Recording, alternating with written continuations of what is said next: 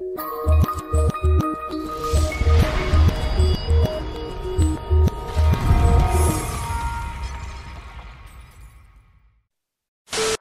the program you're about to listen to is filled with really bad singing.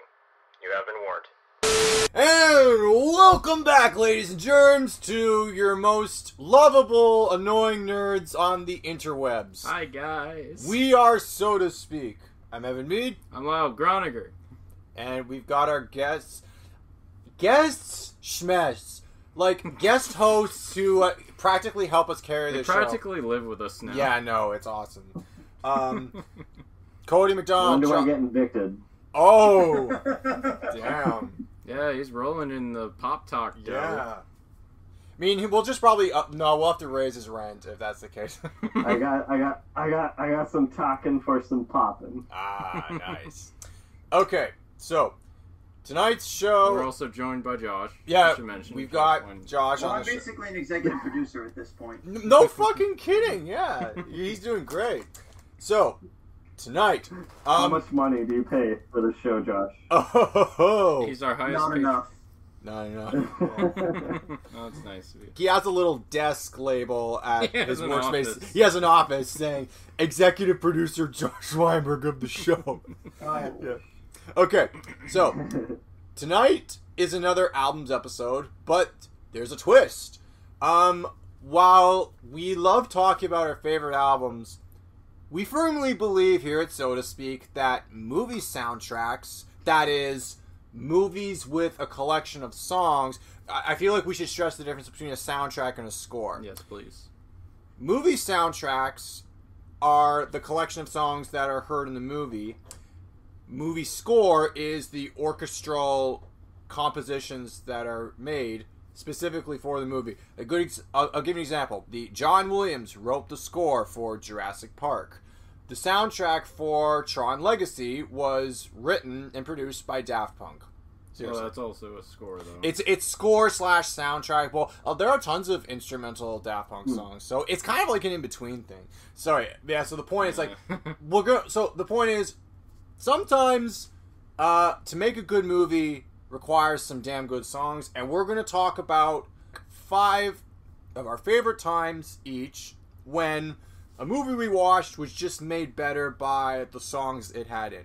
I, think, I think some of us are also covering video games too. So. Yeah, no, movies and video games. yeah, my there will bad. be some curveballs in here. Yeah. Okay. Oh no, this is no, this is gonna be sick. So, without further ado, Lyle, kick us the fuck off. Well, let me just. Hey, Uh, hey, kicking us off the show, finally. what? yeah, get out of here, guys. It's the Lyle show now. Wait, don't move. If any of you fucking pricks move, I'll execute every motherfucking last one of you.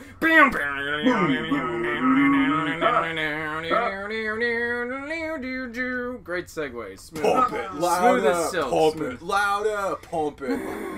Sorry, I just know that. I'm gonna old, give you a black eye for saying the black eyed peas. Okay, so my first Oh.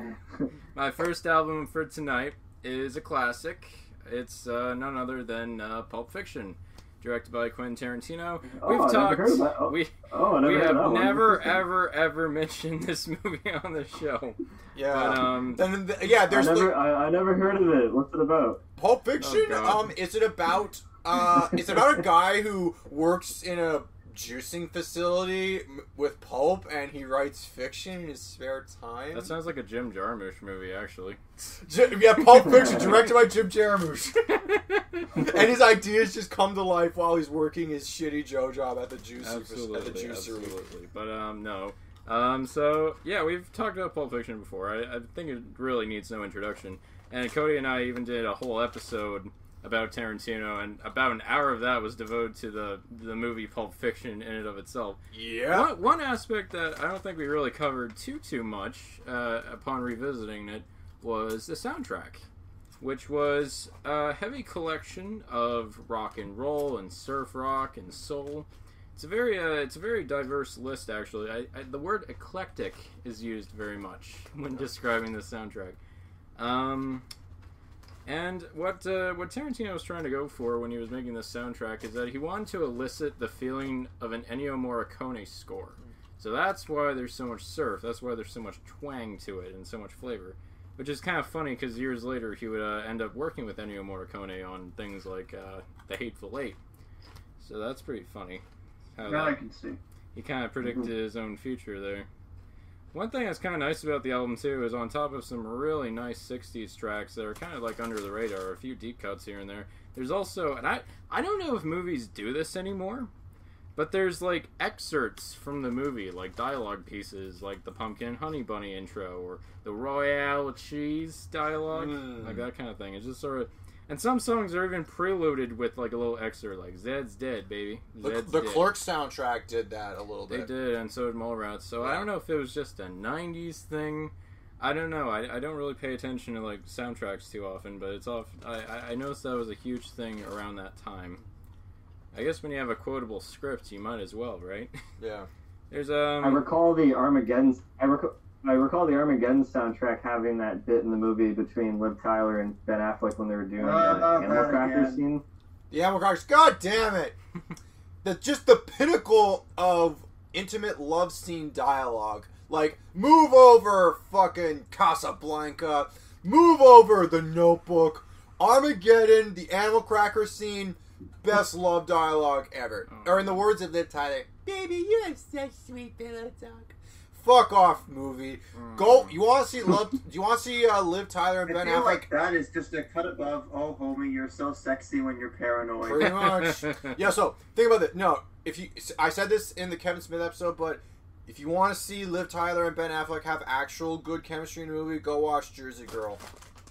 if you want. Yeah. Anyways, back to Pulp Fiction. Um, I guess I could list off like a couple like shots that I personally like. I I mean, Miserlou is basically like the theme of the movie. It carries the whole. It's one thing. of these surf songs people think of when they think of surf rock. Exactly. It's such a definitive song. I love it. In fact, um, one of my favorite things to watch. I love, Take two. Take two. Um, yeah, it's just it, I I saw like this one 1990. Whoa, hello. I saw this one 1995 uh, release of Dick Dale playing the song in his 60s live on MTV, and it was freaking metal as hell. He just does all this improvisation and it's super fast. I'll have to send it to you guys. It's really fun. Mm. I I love it. actually do want to check that out. He he's he's still got it, and I'm impressed. I think that version was Uh, also used in Guitar did. Hero. It was also used in Guitar Hero 2 as well. That That was where I first heard of the song. Yeah. What's another good one? Um, Jungle Boogie by Kool and the Gang, which Ah, is like yes. the uh, the the segue into the main intro. Also Jungle super Boogie. Super kicking. Jungle Boogie. Mm, mm. Down with the boogie, And down then, boogie, uh, down the boogie. I love the horns on that one. Yeah, yeah. And there's also Son of a Preacher Man by Dusty Ah. Springfield, which introduces a Miss Amelia Wallace. Was a teacher man when the day when a busy come along. In that exact same area, we also have Girl, You'll Be a Woman Soon, a nice Neil Diamond cover. Girl, By Urge Overkill. I heard that song on the radio a fair bit in the last You'll like, be 10 a woman soon. yeah. Yeah, that was kicking. I think one of my favorite songs of the album is actually this one song called Bullwinkle Part 2. And that's the heroin scene. It's like boom, boom, boom, boom, boom, boom, boom, boom, boom, boom, boom, boom, down, down, down, down, down, down. That song is dirty. But you know what the dirtiest song on the entire the entire soundtrack is? Comanche by the the Revels. It's like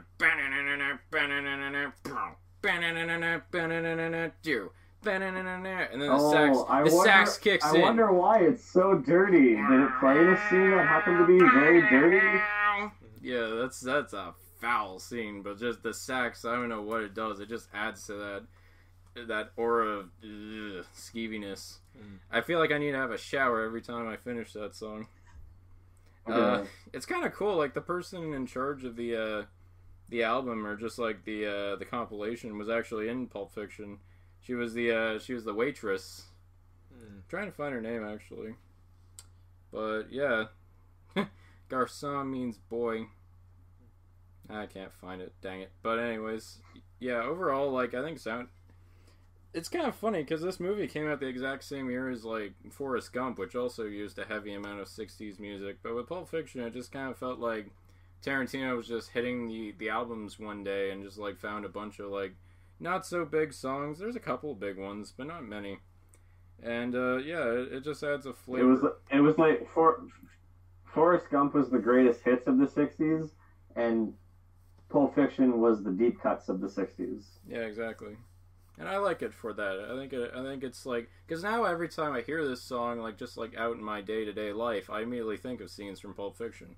Hmm. Like uh, that one song, uh, uh, where was it? Let's stay together. You know, I'm so You can't in top the love Reverend. with you. That song. Times are good, happy, and sad. Bow. Yeah, and I just immediately think of I just immediately think of Marcel, the back of Marcellus Wallace's head, and and Bruce Willis just giving his typical stone faced expression. Just kind of become the the backbone of his entire career now. But that's that, that's a discussion for another day. I just always think of that shot every time I hear that song now. But um, Now, Lyle, did you listen at all to some of the bonus tracks on the uh, re-release in 2002? the re-release Hmm. is that um Yeah, so there was a collector's edition that came out. It would have been eight years later. Um, there's a couple of bonus tracks on there. The most notable one being uh, the surf classic "Rumble" by Link Wray and his Raymen.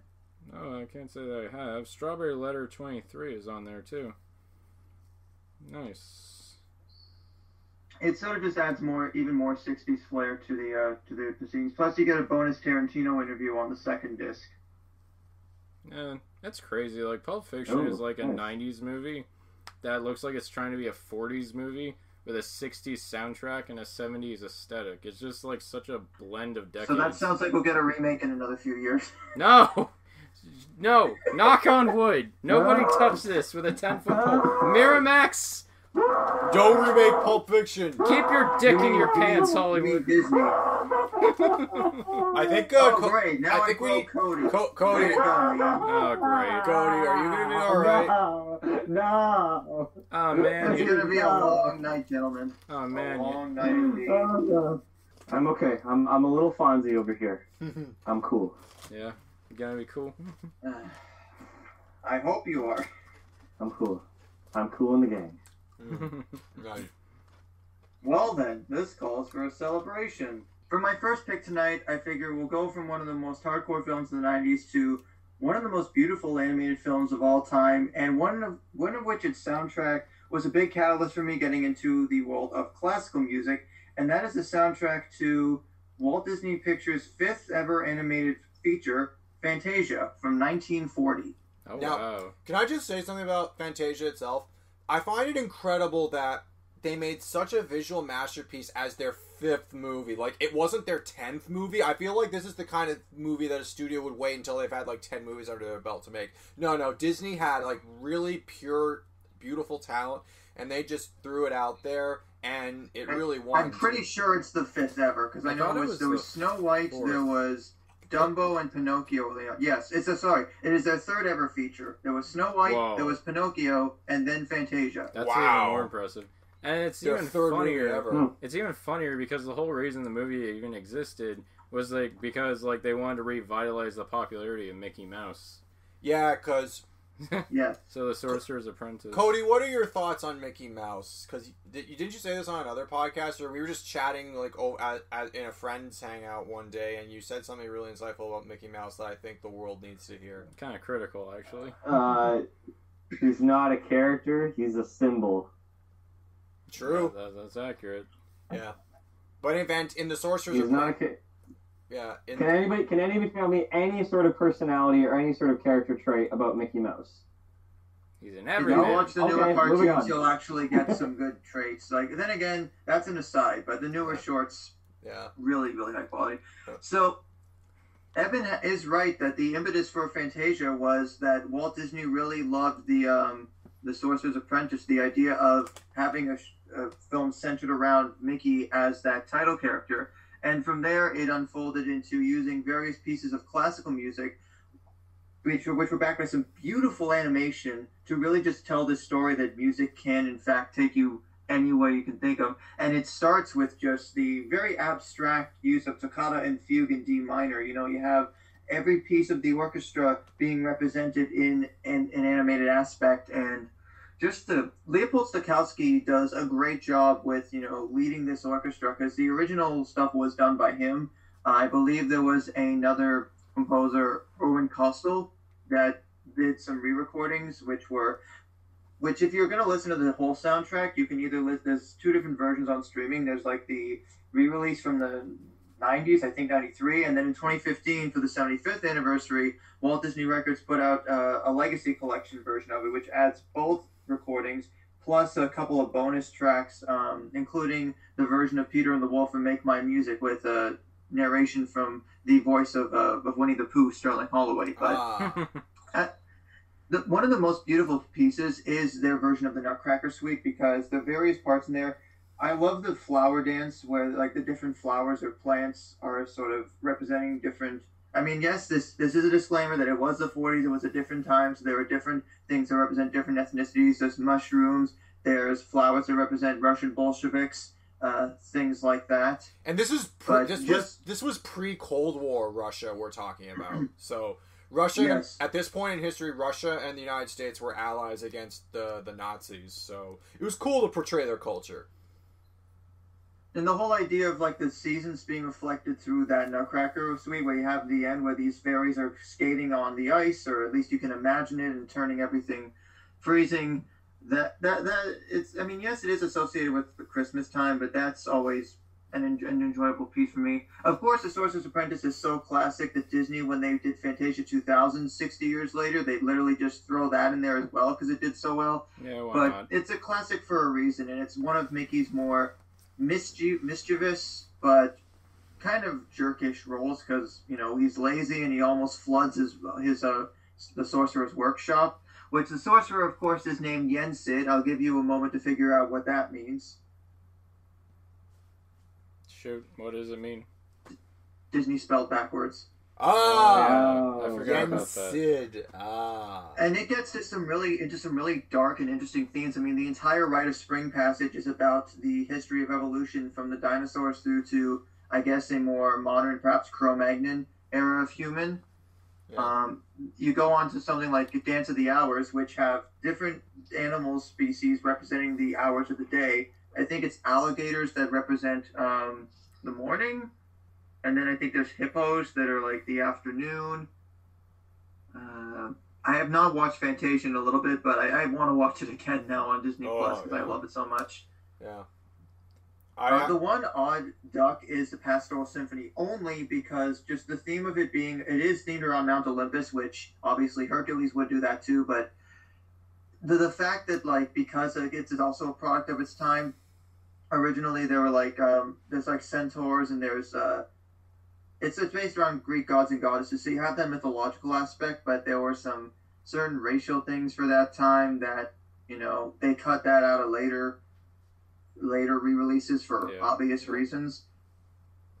Yeah. But that's one of the more examples of using really lush animation. You know, you can really see you can really see yourself running around those fields. They're so nice. But you don't talk about Fantasia without talking about their version of Mussorgsky's Night on Bald Mountain because that is one of the most heavy pieces of classical music that at least I can think of. And to have Disney's version of Chernobog to go along with it, like ah, yeah. you can you can see, you know, if there was a party in hell, the demons would be banging that out. It is Yeah. really dark, but then to have that juxtaposed against the climax of the film in Ave Maria with like the shining church lights and the procession of pe- people walking towards the church at the top of a mountain.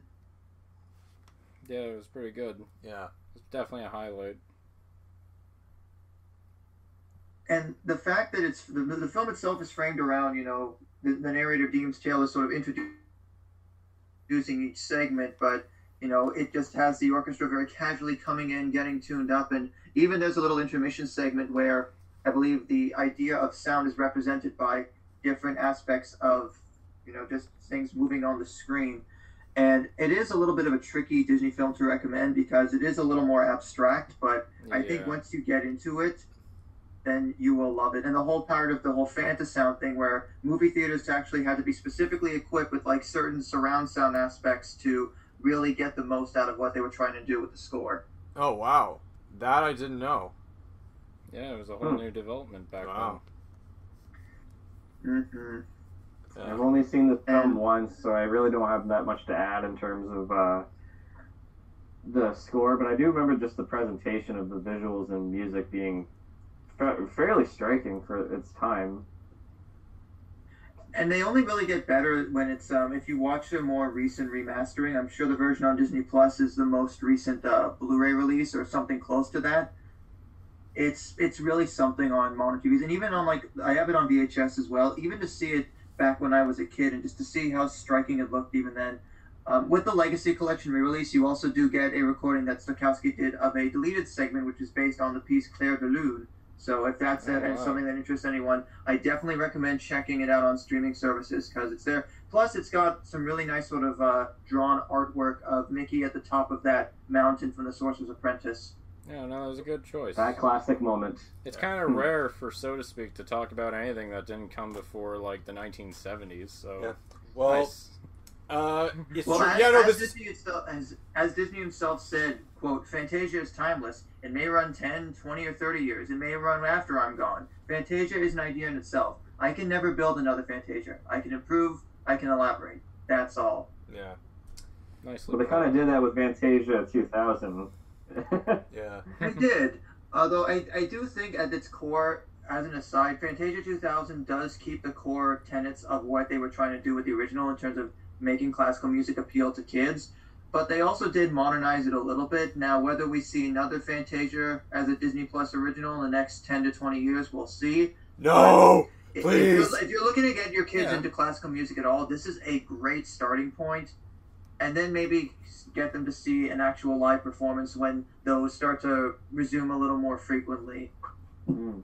Absolutely. Because yeah, I actually have a Sorcerer Mickey hat. I'm sure. I think it's either here or in my room at home, but it lights up and everything. And I, one I, better I, appearances. I know this That's hat. nice. I know this hat you speak of. It's awesome. Yes. Available And, uh, at yeah, uh, that's about all I've got to say on this one. yeah. Oh, Uh, yeah, no. Josh's uh, Fantasia hat available at a Disney theme park uh, gift shop near you. Okay. Probably eBay at this point. Oh, yeah, When no, I got it, it was sure. like fall 2008, so quite a ways ago. Yeah. Theme parks. Enter at your own risk. Oh yes. All right. So, uh, this brings uh, us to my first album of the evening. Cody, get ready to gush, because on your show, you just talked about the movie Drive a few weeks ago. Um, great pop talk episode uh, with your friend Jess. I really liked it. Um, now, I'm going to take a second to talk about the musical element of Drive, because um, I saw the movie for the you, first you, you plagiarizing fuck. Oh, hey, it's not plagiarizing if uh, if the boss kind of is like takes it. I give you credit where credit's due, man.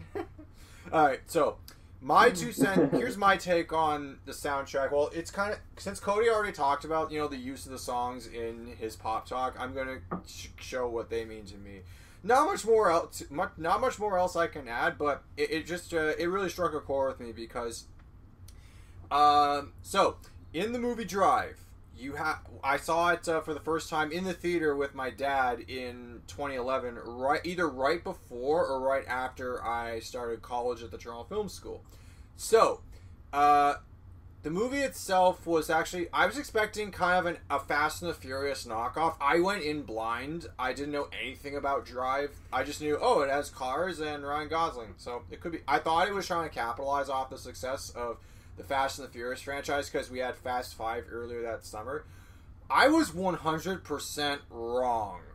Drive is its own thing, its own story, its own artistic vision, and the music. Oh man, uh, the music is ingrained so beautifully into uh, every aspect of this film. Uh, the soundtrack itself is one of those uh, soundtracks where they have five songs by artists, and the rest of the soundtrack are uh, composition tracks by one Cliff Martinez, who scored the film. But um, the first, the movie opens in the first in the opening scene where uh, the driver is driving uh, those uh, criminals as they do their job, and then great scene by the way. Uh, Cody, I'm not going to talk about because Cody already did, but um, it, this the scene is made complete by uh, "Tick of the Clock" by the Chromatics. wonderful tune. If you're into trance or like uh, house music, even, I highly recommend uh, that's that tune. And uh, true story. Uh, six years ago, I was in Los Angeles with my friend Natasha, and we actually were we took a drive. took a drive from our mo- the motel we were staying at in Hollywood to uh, Hollywood Boulevard, and as we were driving, it was it was the, it was after sunset. I put on that uh, song, and uh, she had not seen the movie Drive, but I told her all about it, and I, I hope she has rectified that sense. But what happened was, like, we're driving like down LA Street. It's like with that song, and like, wow, like, that, so that was one of those cool like movie moments that I actually got to sort of live. Although the other and Natasha and I were like eerily quiet. We just kind of like took in the atmosphere of what was around us. We didn't talk over the sound. Um, so that opens the movie. Then uh, you get a montage for the opening credits to uh, Kavinsky's Night Call, which kind of is the theme song of the character for the driver. It, it's the it's it's the character theme of the movie. I'm giving you a night call to tell you how I feel. How I feel. And yeah, no, that's another There's something inside you. It's hard to explain. They're talking about you, boy, but you're still the same. Yeah, no, it, it's uh that so that so that's a great um it's a great song for encapsulating like what the driver does for a living and how he is perceived by the people in his life.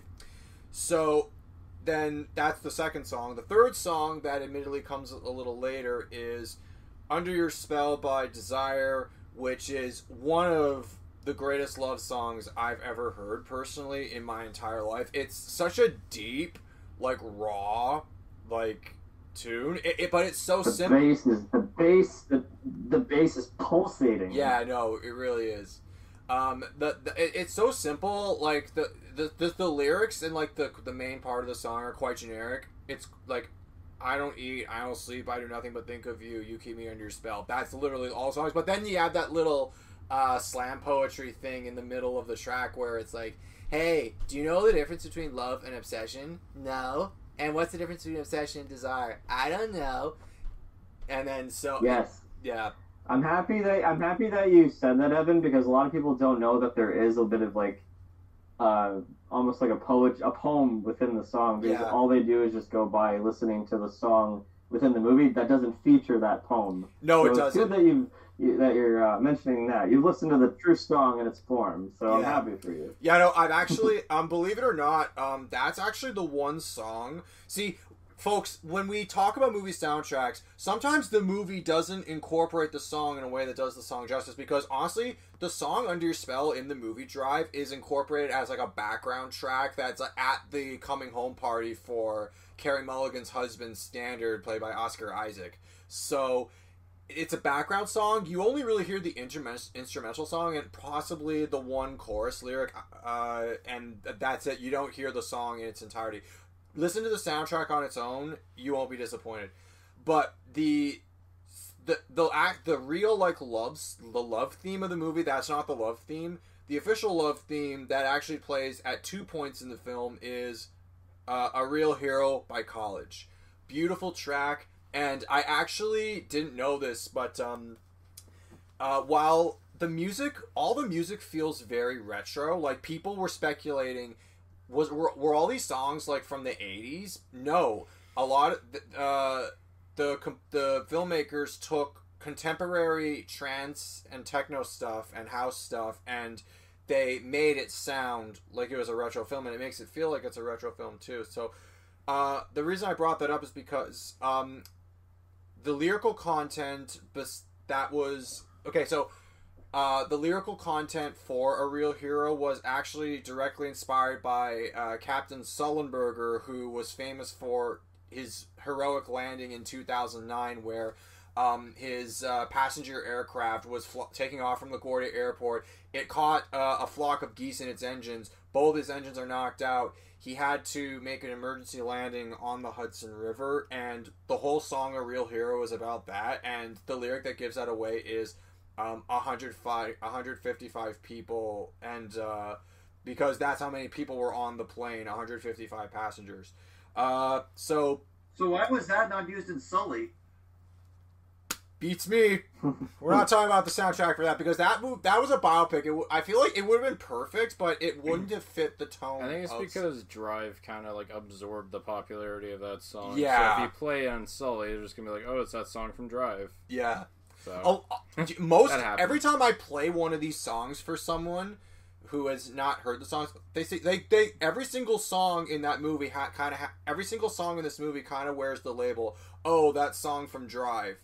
Um, yeah, So the and the last song that I that I don't re- that I had to re-listen to is "Oh My Love" by Riz Ortolani. Ortolani. Riz Ortolani.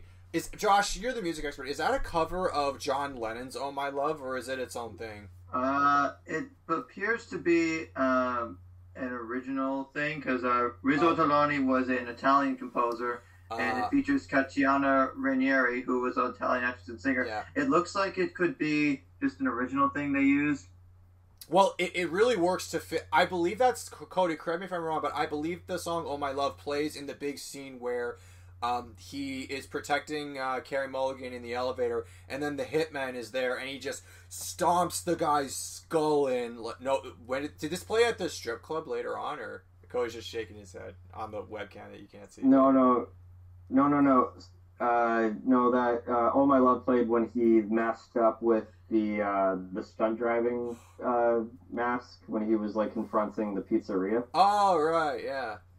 I'm gonna be one of those people and say I have not seen Drive in full yet. I know, I know that makes me a hypocrite. I only saw it once, like ten years ago. But actually, so- to add a, add a, a couple interesting, a couple interesting things about the the actual score by Cliff Martinez is that uh, there's a lot of reprises or uh, what's the word? Or did I just get it? Reprise. Reprise, yeah. Repri- yeah, reprises throughout the soundtrack where where you'd actually listen to like say a track from the score like uh, he had a good time sounds very similar to another track uh, wrong floor yeah.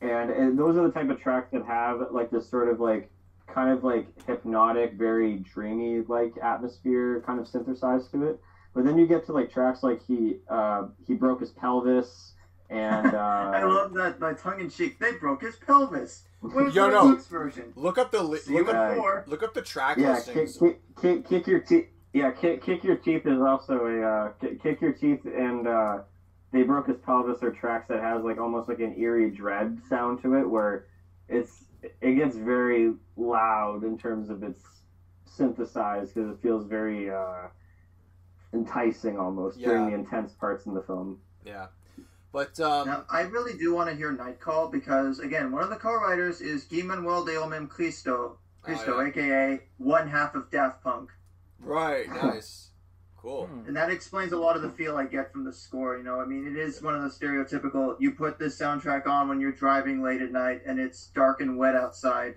and it just Ah. puts you in that mindset. Yeah. it, it is. It's exactly Um, like that. I, I, I mentioned it before on the pop talk, but this is a album that I've heard multiple times while I'm playing Grand Theft Auto on mute, Ah, and it just Yeah, that somehow about right. matches that tone. Just everything. I recommend it. It's awesome. Just Yeah. everything soaked in neon, eh? yeah. Um, Absolutely. But yeah, no, that's Yeah. that's the Drive soundtrack. Uh, Not that great score by Cliff Mar. Is it Mar- Martinez or Martinez? Yeah, Martinez. Cliff Martinez does a great score. The thing is, though, only five songs, but man, do those five songs hit. And they, they, they stuck in my head for Yeah. a very long time after I walked out of the theater. And that the soundtrack is actually the reason why I bought the movie on DVD because I wanted to hear those songs again in, in their entirety. Also, one quick uh, little story going. Do you remember how? I was, so I was telling you guys about how I played uh, "Tick of the Clock" for my friend Natasha while we were driving through LA streets. Well, um, I also played uh, "Night Call" by Kavinsky, and be- I bought the. I downloaded the EP that "Night Call" was on, and the the uh, the only other track off uh, that off that EP is a song by Kavinsky called "Pacific Coast Highway." That's enough. That wasn't in Drive, but it has a very sim. But the tune is kind of recycled from uh, Night Call, sli- only slightly. It's a it's its own song. But when I listened to when I I tried to play Pacific Coast Highway for Natasha, the song is is about is a is a house track that's all about um the police chasing after a car that turns into a ghost, and unfortunately. Um, there are sirens and the, there are sirens in the track, and my friend Natasha was one of those drivers I discovered then and there that if she is driving and a, and sirens are in a song, she will get anxiety because she'll think the police are coming after her. so, and I, I didn't know that, but apparently a lot of other people feel that way too. Like there are some people that you know they'll be listening to rap music and then they'll hear sirens in the track. It's like okay, we gotta turn it off. Shit.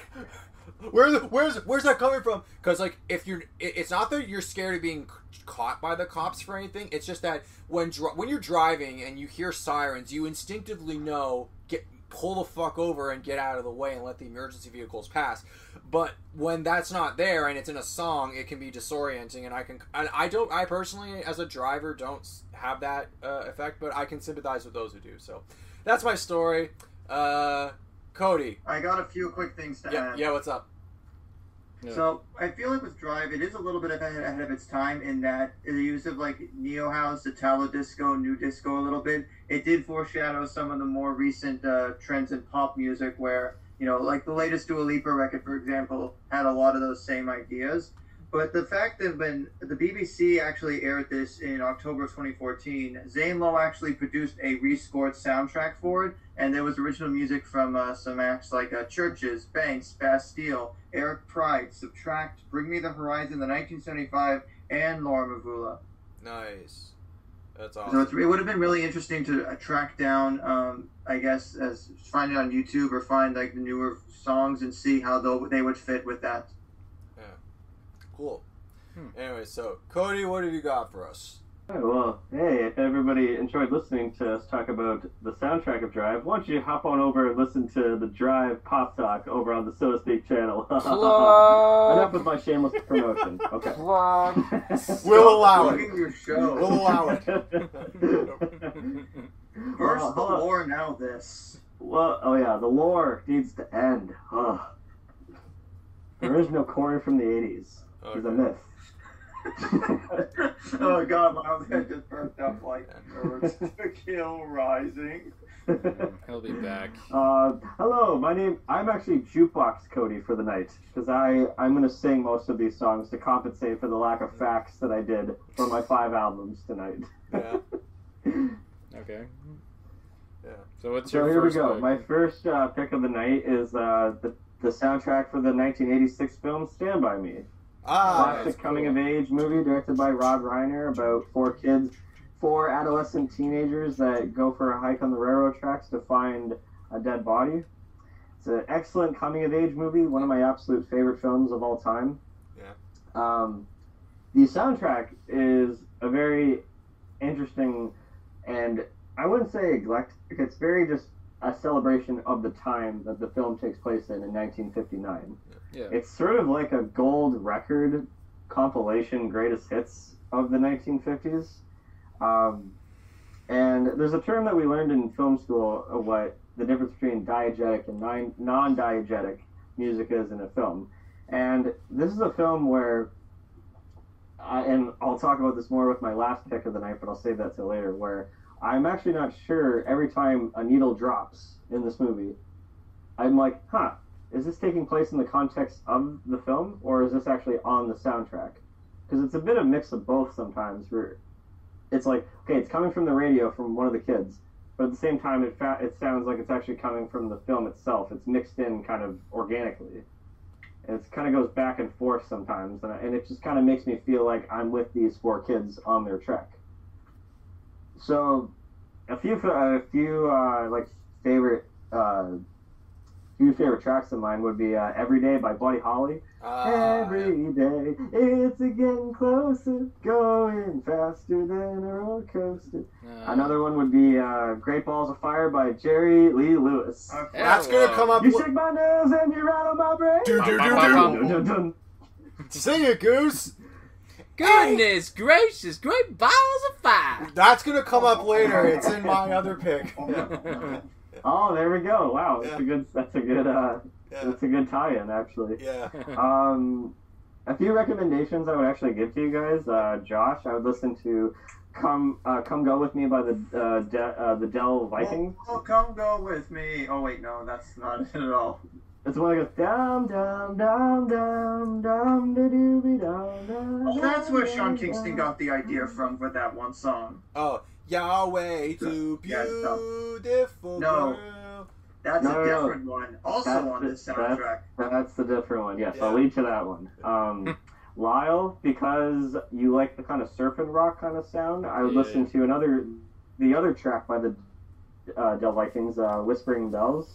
Okie doke. has a very fast guitar in it, and it sounds really riffy and cool, and just like, huh, this is 1950s. It sounds like Oh, you from the gotta get rifty. 60s even. Get rifty with it. Da, da, da, da, da, da. you gotta Da, da, get rifty. Yeah, Da, da, it's time to get rifty. I like what you got. Show me what you got. And Evan, and Evan, and Evan, because you like poppy stuff, I've listened to the classic Lollipop by the Cardinettes. Nice. Lollipop, lollipop, oh, la la la la la lollipop, lollipop, oh, la la la. Ba-dum, I can't make the sound. Hey, hey, we're all forgetting the show, the song that gave us an animated TV show of the same name. Yakety yak. Don't look back. Don't talk back. Take out the papers and the trash. Oh, you won't get no spending cash. I have dum, that. dum, dum. Yes, I haven't watched yeah. Stand By Me in a few months, but I think sequencing wise, they ended with, of course, the title track, the one everybody knows. Especially with with Marnie's family, especially they really do enjoy Stand By Me. Oh, yeah. Oh, song. that, the song that the song "Stand by Me" by by Benny King is a classic, Yeah. amazing love song. Beautiful, timeless lyrics. I was Uh, actually saying. So the way I kind of organize my picks tonight is I have a pick for each and every one of you, but then I have one song for all of you guys to listen to as like a big celebration, and of course it has to be the title track. uh, yeah. And it's funny that the actual book that this movie is based on, written by Stephen King, it's actually called The Body, which I'm happy that they changed because that sounds like Yeah. a horror film. so the song Stephen King writing horror? the book written. Stop the So when they- presses! Stephen King writing minute, wait a horror? Stop the presses! I've A never heard that. I hope you don't let it hit the floor or anything. Yeah.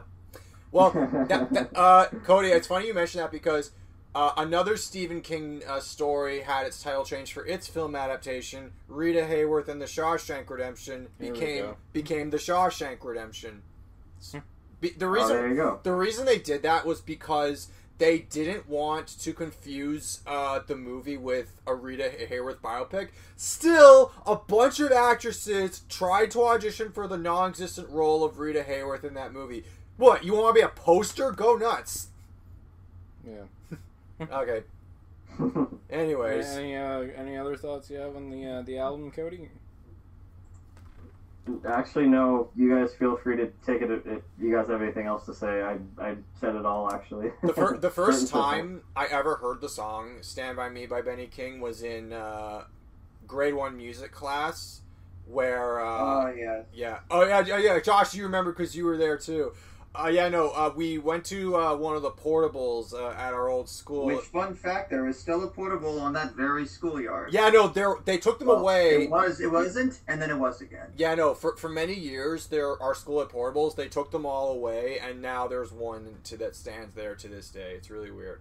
But we no, we went to the portable uh, for music class, and that song was actually that song. You know, captured my imagination. And at this point in my life, It's I all about that percussion. That. do, do, Yeah. do.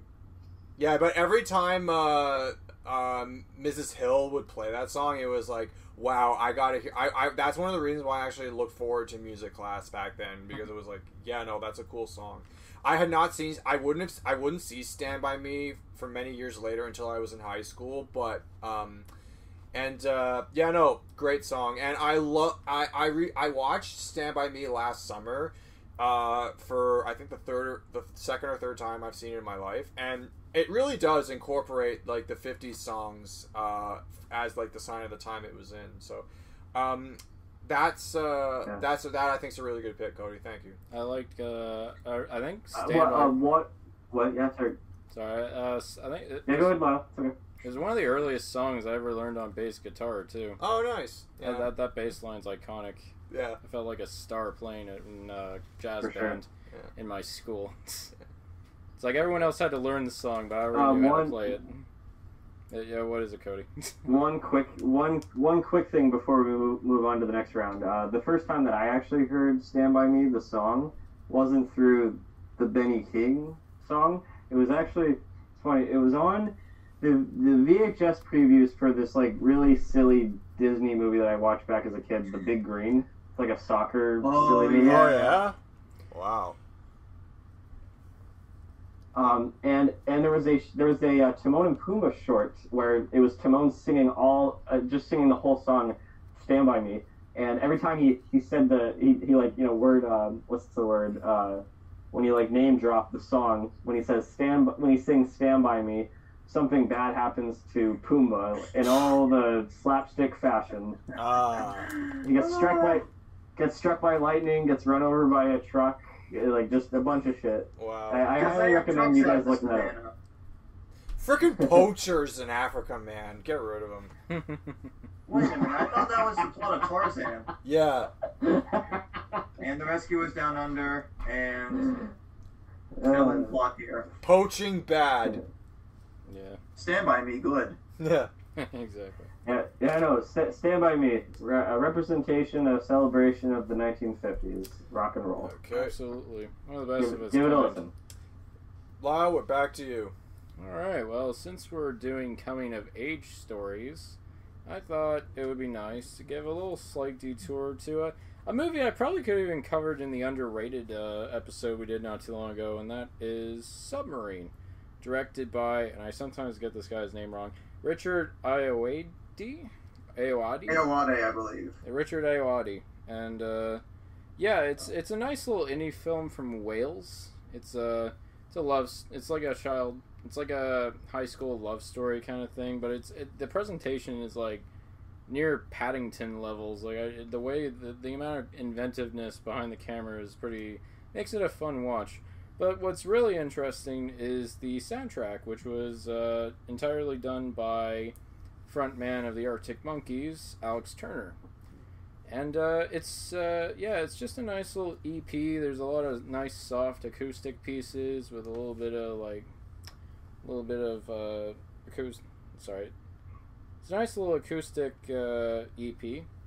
There's a few. I, I even have a few of these songs on my phone because I always like listening to it uh, late at night. It's like there's "Hiding Tonight," which is a really nice soft song and stuck on a puzzle which is a nice song that would fit right in with an arctic monkeys uh, album.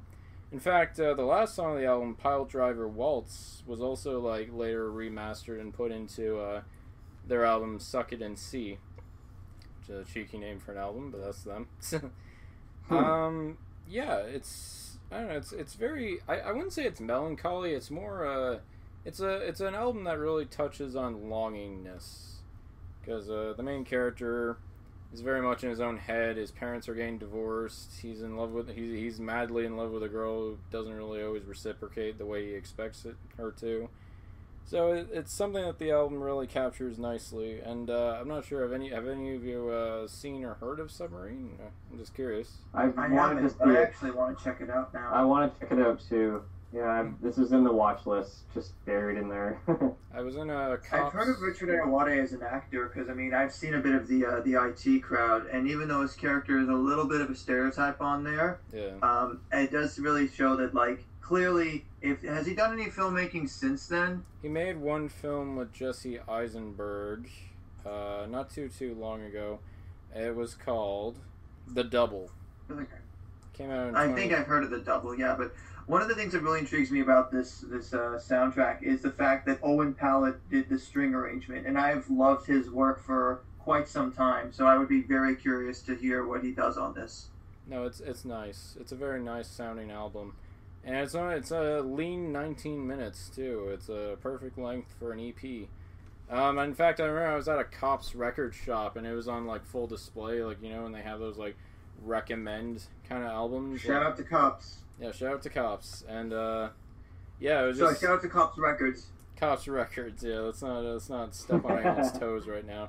Um, yeah, it was just I, I was I, I was buying um, a Buzzcocks album on vinyl, and I just saw the Submarine album right next to me while I was cashing it out. I'm like, oh, nice. People, I'm not the only one who appreciates this album. I think Cody, you once told me that um, as soon as I reviewed the movie on Letterboxd, you were like, oh yeah, I saw that on Spotify the other day. That was a few years ago. Yeah, I did listen. I I list. It's funny. I listened to that album years ago, and I have no recollection of ever even listening to it. So if I watch the movie and the songs pop, I'll probably listen to the whole album on its own. But again, but I think I just need to watch the movie. It's kind of like um, I remember when I did the same thing with uh, the, that movie once, where I listened to the soundtrack before watching the film, kind of forgot about it saw the movie and I absolutely loved it, but when I went back to listen to the album again, it was like I was listening to it for the first time, but I was understanding a bit of the context and what the meaning behind it was. Mm, So it might be doing the same thing for me this Oh, time. Oh, you'll absolutely get that experience when you uh, watch Submarine. The music really ties in nicely with the main conflict with the character. Um, but yeah, I absolutely. that, yeah. I, I, I highly recommend Submarine. Um, I think I think Cody and Josh, you would really get a kick out of it, uh, as as well as you, Evan. I'm not singling you out. No, or cool. anything, but yeah, no, highly, highly nice, very, a very nice indie movie. I almost think like Yeah. it belongs on the Criterion Collection or something Cool. because it's very masterfully helmed. I'll have to check it out. It, bel- it belongs in a museum. it does. Nice. Not of uh, not as what is it, nauticism, nautical stuff, something like that. Oh yeah, submarines. Nice. This it's zero out of ten. There's not a single submarine in this movie. Nice. Uh, I'm gonna kick myself because I wanted to shout out the Is it- record is it store, but I yellow? couldn't finish the one word. Is it yellow? Ah, is it yellow? I, I see what you did there. Oh no, it's not. Uh, okay, Josh, what's your next No, pick? it's sandwich. Mm, sandwiches. so- coming next on Soda Speak. mm, food. Uh, man, I just had dinner not long ago. Um, Same. So, in the last album's episode proper, I did not include anything from any Japanese bands, but I'm about to make up for that with some of my picks tonight. So, we're gonna put ourselves in the mindset of it's after school, you've had a long day having to study or do a test or whatever, may, take notes, and you want to just kick back and let out some steam at your local arcade. And sometimes the best way to let out some steam is to hear some badass Eurohouse and trance and all kinds of other genres and make some arrows disappear with your feet. I'm talking about Dance Dance Revolution, specifically Ah. my favorite iteration of Dance Dance Revolution, which is DDR Max 2 or Dance Dance Revolution 7th mix as it's known in Japan, and both the arcade and home port soundtracks, which depending on which region you're talking about, released in either uh, summer 2002 in Japan or I believe summer 2003 in North America. That's a long title. all 2002.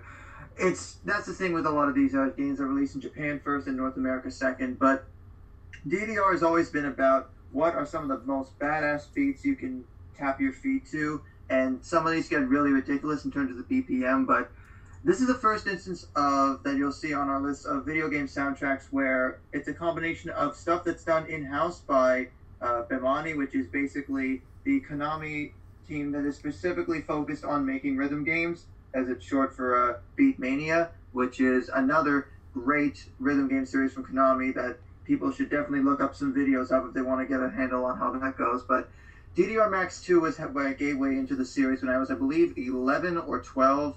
And depending on which version of the franchise you're looking at, there is a lot of ridiculous, awesome choices. You've got a remix of a You've got actually a cover of the Doobie Brothers Long Train Running by Bus Stop. You've got uh, the Whistle Song by DJ Alligator Project, which I always loved as a kid, even though, yes, there is that whistle that is used repeatedly. And if you find that stuff annoying, that you may not like that. But there was just a huge bunch of other ones. There's a cover of Let's Groove by Earth, Wind, and Fire Ah, nice. that is that I really enjoy that one, and it's got, got a dance beat to it. I love a lot of the or- Konami original tracks that are in here. There's a there's Dive, there's Breakdown by B4U, which is a bop, and once you listen to it, that chorus will be stuck in your head for days. Uh, there's Sugaru, which uses a little bit of a koto sample, which is a traditional Japanese instrument, and it's a lot of fun.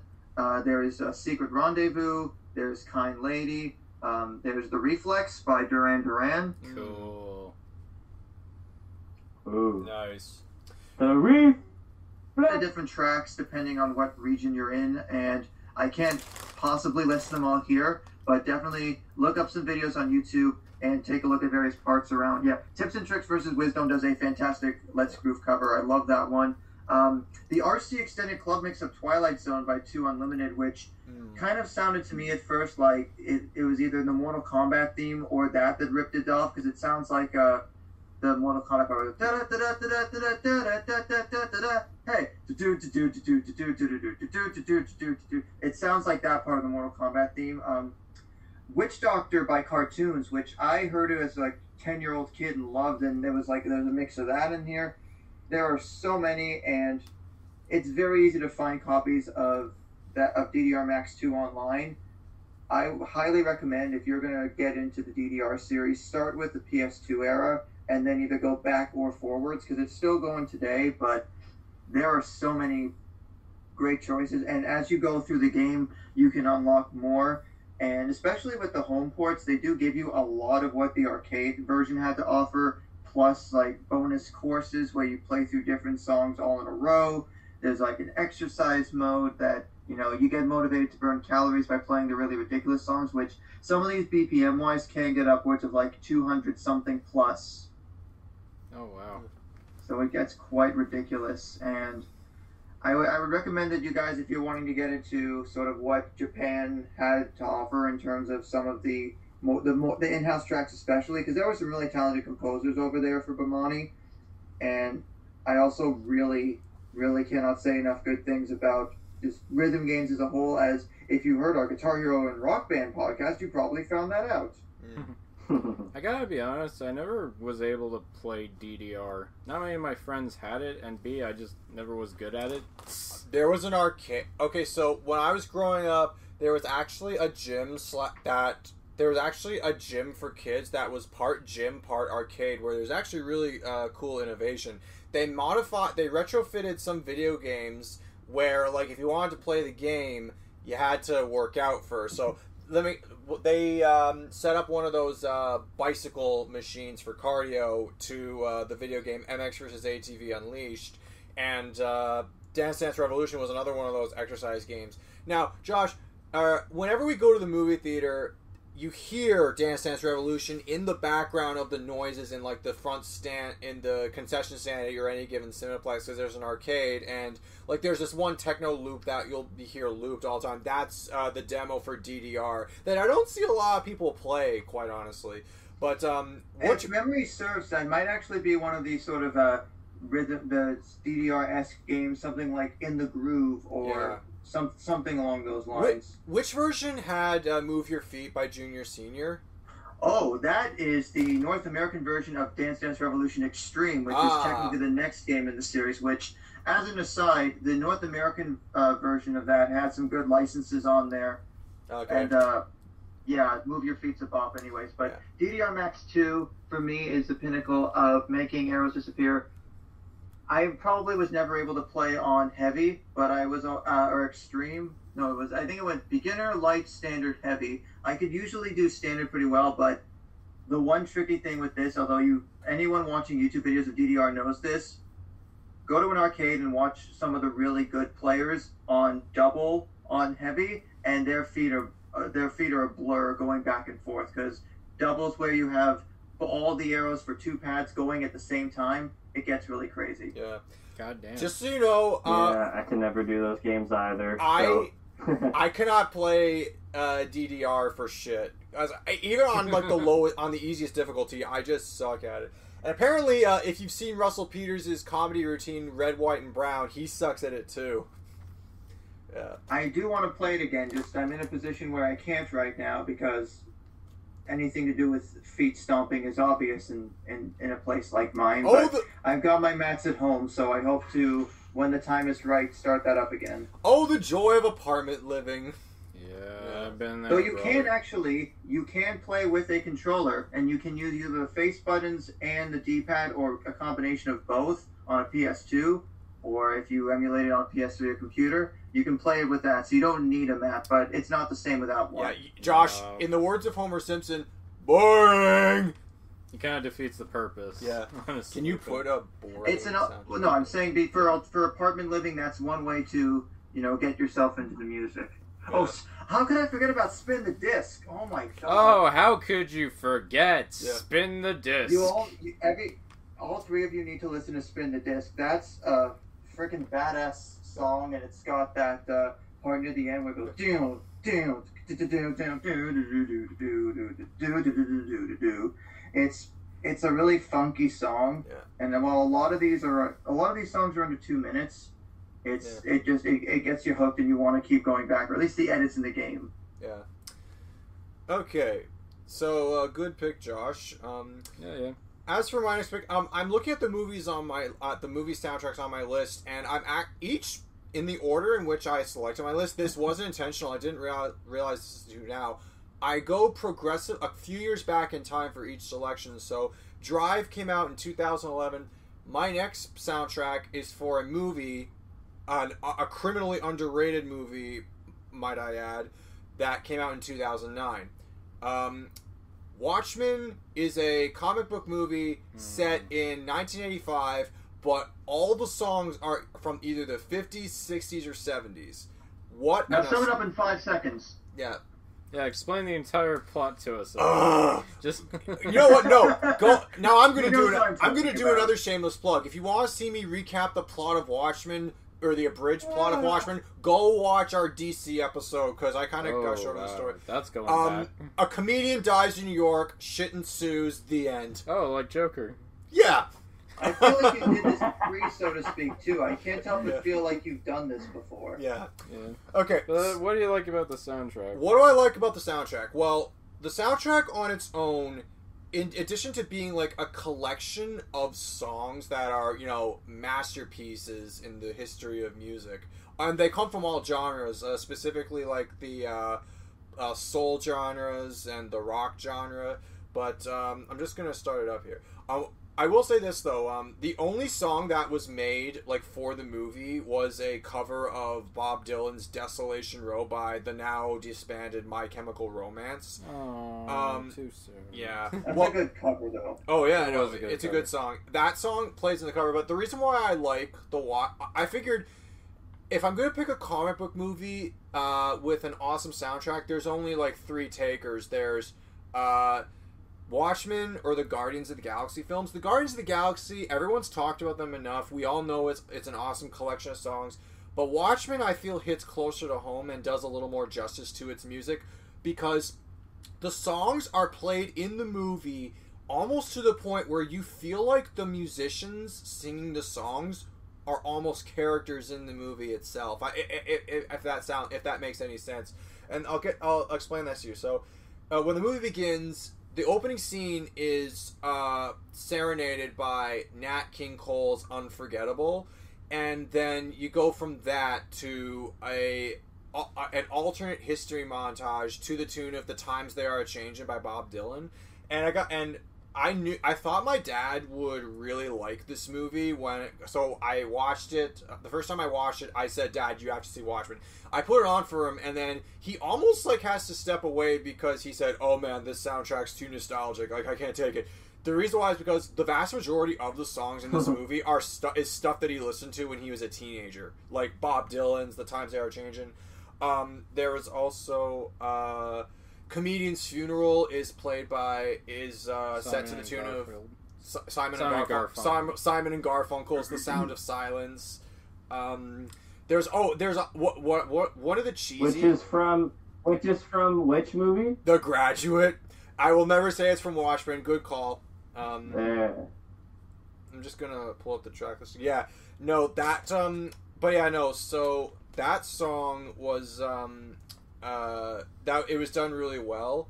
Um, this the whole the whole uh, collection of songs fits the movie really well. Another uh, track that uh, isn't on the sound wasn't included on the soundtrack that you can buy was uh, 99 Luftballons uh, that plays when uh, Dan Dreiberg and Laurie meet after what had to have been like uh, like 10 to 5, 5 to 10 years. That of- song always felt out of place. in it that really scene. did. It, it, It's there. it, it- you know, it was a Suit theory. the reason why that song made the cut of the movie is because that song is about easing East and West tensions in the Cold War. yeah, and- they're just having dinner. Yeah, I know, but it, I, I thought it was going to turn into like a kinky, you well, know. it por- didn't feel like a tense environment.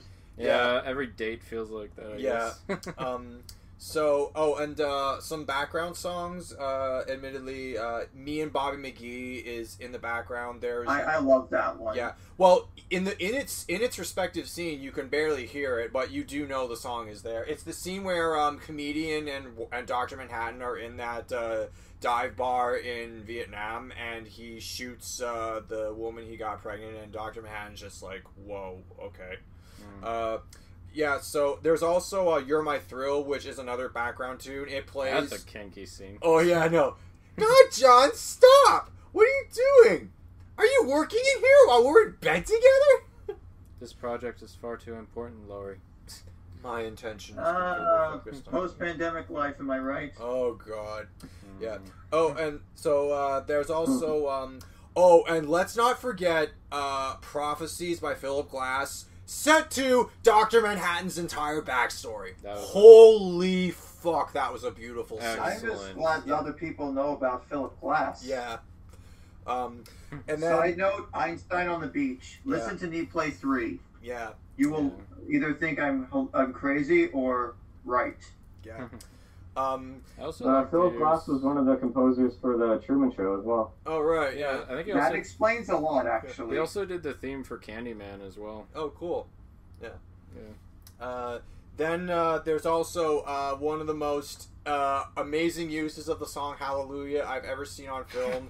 uh, Len- the Leonard, the original Leonard Cohen version, not the Rufus Wainwright version. You know, I respect the man, but I don't want to hear his voice during a sex scene. No, No. you don't want to hear his grovelly. Now I heard there was a sacred call. No. David, no. Okay, No, that's, it. maybe that's just me. Maybe I'm just maybe I'm just the geek in the room. No, f- no, fair enough. I don't kink shame. It's not I your thing. it, there's It's a time and a place for like deep, like meaningful singer songwriter. Yeah.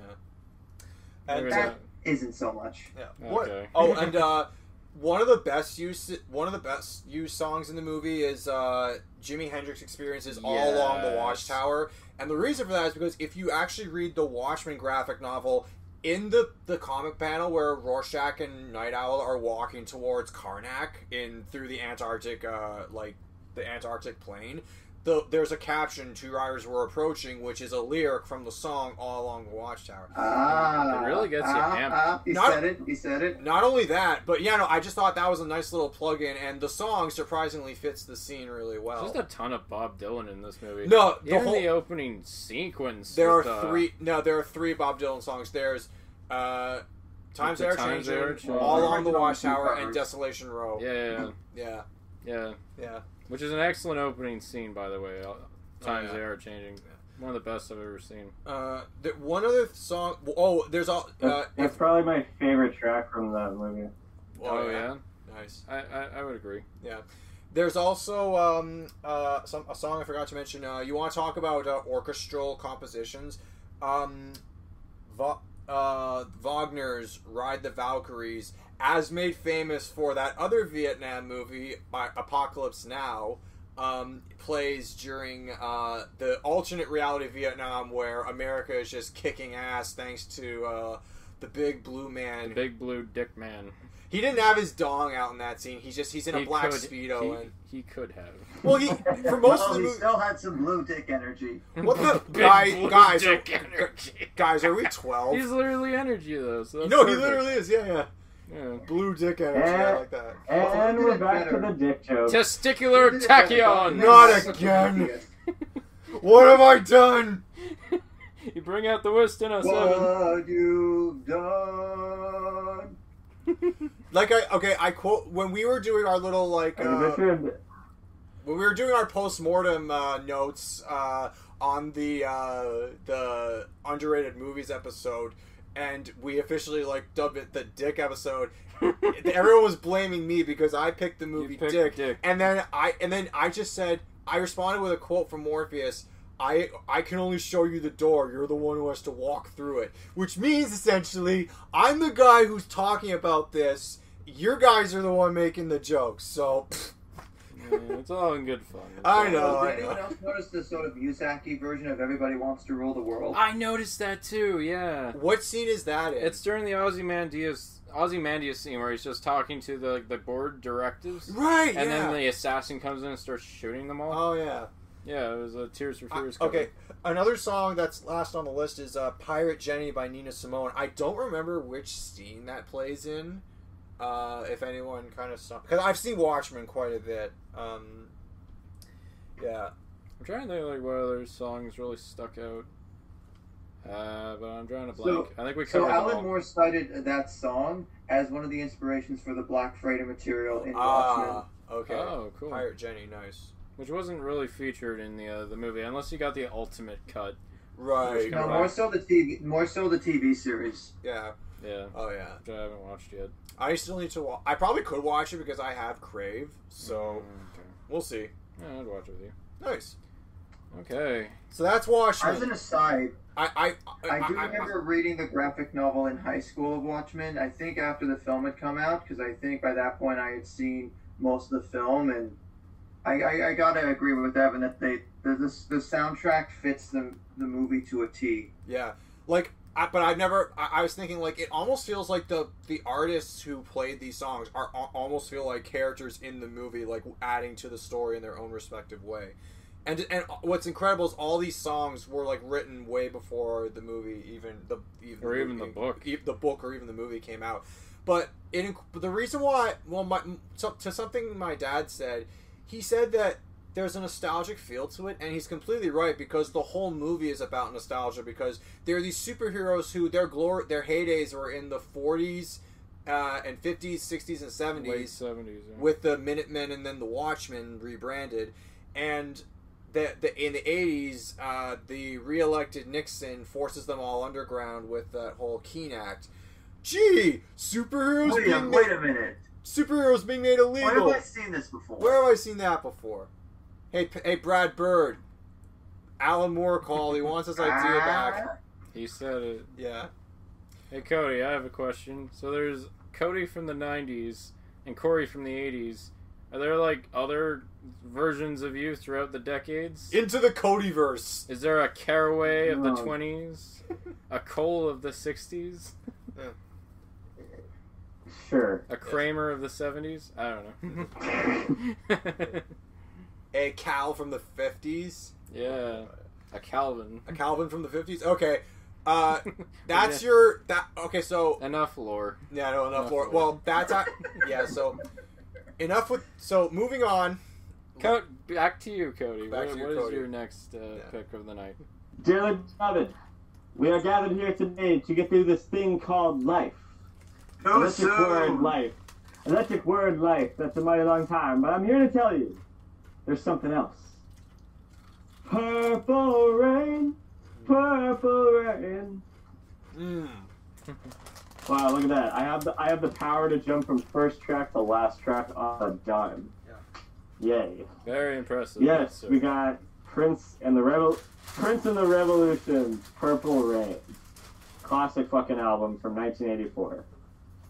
So what's funny is I heard this album long before I saw the movie. Like I'm talking five or six years later, I actually sat down and watched the film because anywhere I went, people always told me that the film is not that good and the soundtrack is way better.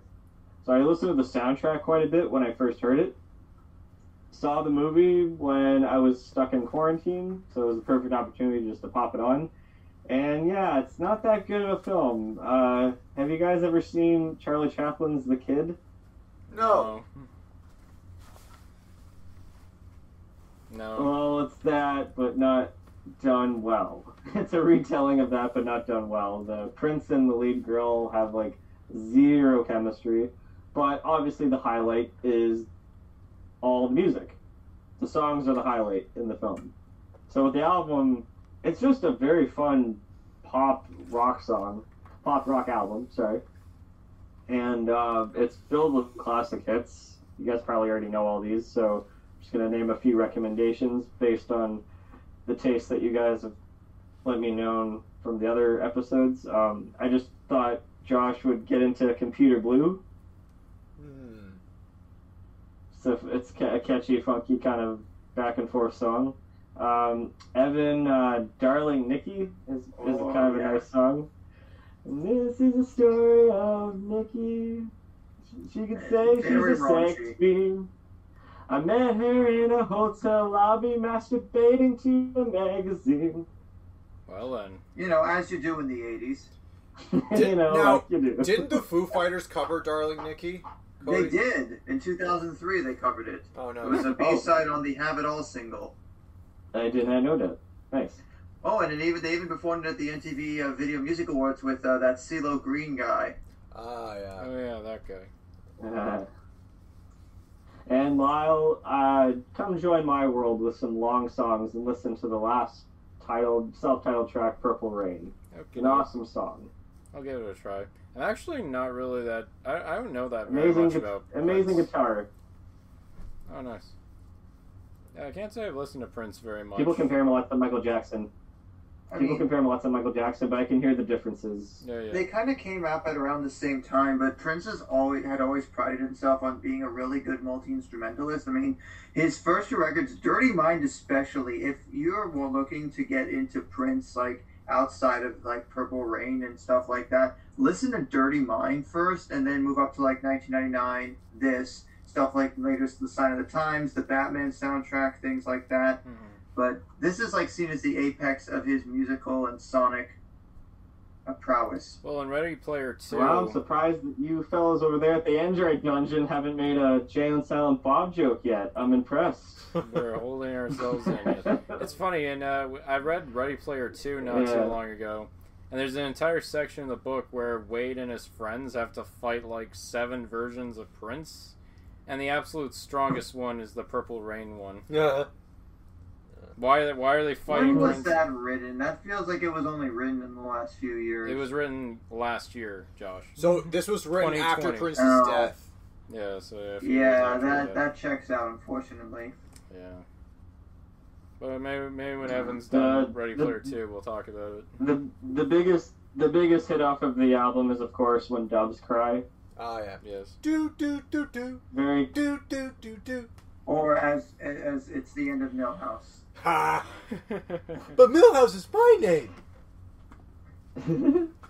it's funny. I know that there. Uh, this is a random uh, little little thing, but uh, I know that there's a Beverly Hills Cop four in the works. That What? Eddie Murphy's going to come back and reprise his role as uh, Axel Foley. Uh, If the if the marketing for this movie, if it ever comes out, if it totally wants to manipulate me and get me to see this movie, all you need to do is play when Doves Cry. For some Uh, reason, no, you when I what it's listen to that be? song, I just I just picture Axel Foley. I don't know why that song never played in the original Beverly Hills Cop movies, but every time I hear that song, I just picture Axel Foley. I don't know why. It interesting. kind of It's gonna be a very character. like cinematic, dark version of When Doves Cry as trailer bait. Yeah, it's gotta be Yeah. a piano. It's gotta start with a piano, and then it's gotta build up to like the heavy. Just make it heavier. Yeah, totally. No, I, I'd say you guys. Uh, I mean, literally right away, like if you play the album, "Let's Go Crazy" is just like that fun, kicking, like start to an album, and it bleeds really nicely into the next track, uh, "Take Me With You." Mm. That, I think my favorite parts of the album is well. I, I'd say my favorite parts are definitely those two tracks, like back to back. But "Purple Rain" is like an acquired taste Mm. the last track I'm talking about, where it's just this powerful ballad anthem that he just goes off on. It's it's one of those like perfectly structured albums where it starts off with like a good KO punch and then it ends off with something more melodic and personal. And Nice. it's it's it's just a classic. Can't say no, no, not much about it.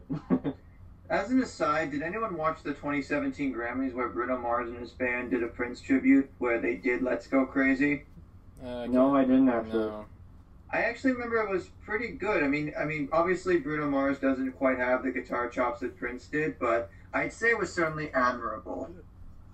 I know that in the second Kingsman movie, it's not that great. It's not. It's it really falls short compared to the first one. The second one, they tried to recapture the magic of that amazing scene in the first movie, where they were playing uh, "Freebird" by Lynyrd Skynyrd in the church, and it just goes balls out crazy in this great shootout. They try Yeah. to do the exact same thing in the second movie with "Let's Go Crazy" on the soundtrack, and I'm like, no, you did it once. That was lightning in a bottle. That sounds gross. As an aside with like Freebird, I just remember there was that that like movie for Unbreakable Kimmy Schmidt where there's like the alternate scene where they actually filmed the, the band in Titus doing all of Freebird for the entire nine and a half or ten minutes that it goes for. Oh my god. Hmm. It's very over the top, but uh, I mean, Purple Rain as a film was trying to have Prince basically be this like badass rebel, but I, I, would- I, I argue that his music did that way better than any of his film of his filmography ever did. Oh, way better. Yeah, he's more talented. He's you know, rest in peace, Prince. Your i- i- your music will stand the test of time. Good. I hope it does. I still need to see Purple Rain, so uh, I'm gonna add that to my watch list on Letterboxd right now. Plug. now. Evan has a Letterboxd. yeah, I know. I'm loving this app. Yeah, I'm glad. What's What's crazy is that there was like two different configurations of the record, where like the first one from late '83 had the track Wednesday on there, and then by spring of '84 it was not in there. It's sort of like a precursor to how that uh, how Kanye would like update albums. It seemed like by the week, like how the Life of Pablo had one track list when it came out, and then stuff was being changed and cut at, after well after the fact. It's kind of an interesting uh, precursor to that. Very cool. Okay, so I guess it's back to you, Lyle. All right. So Cody, you picked an album from 1984, as did I. yes. And the pick I have for this upcoming one was one I also I've talked about a few times, especially in our underrated movies sound uh, episode, and that is Repo Man, music from the original motion picture. Ah. My God, Yeah. I'm the punk. I I am the designated I'm punk getting guy. deja vu. I know. I am the designated punk guy of this group, and I can say, hands down, this is probably the greatest punk soundtrack ever assembled. It is a, uh, Oh, it is a nice little snapshot of what the early 1980s LA scene and the de- like the development of hardcore punk. This is exactly what this movie captures. We have really young bands at the time, like Black Flag and Suicidal Tendencies, and like Circle Jerks, even Fear. Like all these bands were starting out, and this movie really catapulted their uh, music up there. In fact, Circle Jerks even appears in the movie. They're in like this ball, this ballroom bar, and they're just singing when the shit hits the fan, and this lead singer just going shooby doo wop wop say what yeah. And e- even more fun fact: the guy, uh, Zander Schloss, who who was originally a PA for the movie, then actor, uh, playing Kevin the the nerd. Then like the band liked him. It's like, hey, do you play music? he's like, yeah, I'm a bassist. It's like, come join our band. Our bassist just quit. And then for the rest of their uh, run, Zander Schloss became the bass player of Circle Jerks, which is insane. Um, Right place, right time, Right. right, shit hitting the fan. Right, shit, hitting the fan. That's right. We all got a duck. There's also this. Oh, and you could say we're having a TV party tonight. yeah. some- All right. Yeah, we got nothing better to do. That's funny because like Emilio Estevez in one scene after like everything kind of goes wrong in his life, he's just sitting in a barren like area of L.A. He just has a six pack with him. He's just mumbling that song to himself. He just smashes the beer. He's like, "Saturday Night Live, mm-hmm. Monday Night Football, Chips, Dallas," and he just runs out of the scene. And like I, I, I bet most people, if you don't know the song, you might not get why he's doing that, but that's why he's doing that. There's also institutionalized, which is like one of the best songs of its genre. Oh, Like yeah. early. Hey, hey, all they wanted was a Pepsi. Just one Pepsi. And, they And wouldn't she give would it to give it to me, just a Pepsi. I can't even sing that song. It's so Like, fast. The, like, Still whereas Money don't- McFly was seen as like the '80s example of like you know, kid that likes to skateboard and kind of rebel a little bit. No, this is what you should have in your mind when you think 80s rebel who skateboards. This is someone that's trying to be in the Bones Brigade big time. I feel bad for telling you, Josh, but this song unfortunately is not featured in the movie for very long. It's very, very faint in the background during a party scene, which is too bad because this song feels like the like what you just said. It's the leitmotif of Emilio Estevez's character, who hates his job, hates the fact that his girlfriend cheated on him, has no direction. His parents are burnouts, like, and he just he he gets into the profession of stealing cars for a living. That's exactly what institutionalized feels like. I wish it was featured Well, I a mean, bit more. even if it's only in there for a little bit, I mean, I, I have to agree. It's it's again this this, uh, this type of hardcore punk is perfect for you know a disenfranchised protagonist. Yeah, and that's what the the director Alex Cox wanted to capture. Another thing is there's this really nice uh, score written by a Latino punk band called The Plugs.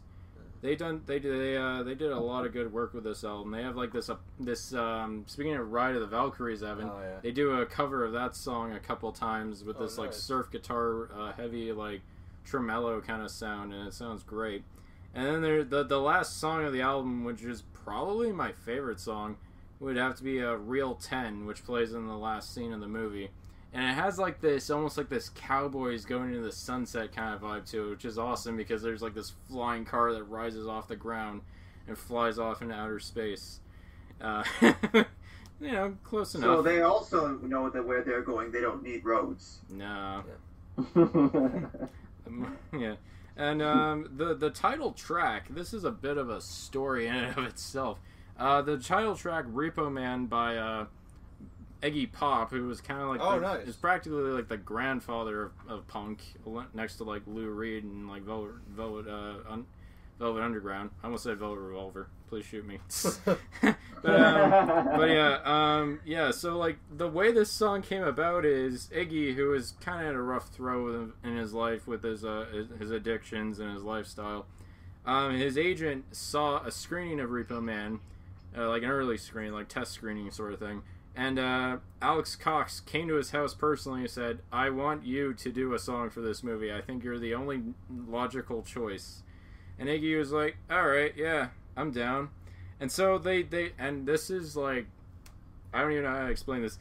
He got Steve Jones from Sex Pistols to play to record guitar, and he got uh, let me pull up the names: Clem Burke and Nigel Harrison of Blondie to do bass and drum.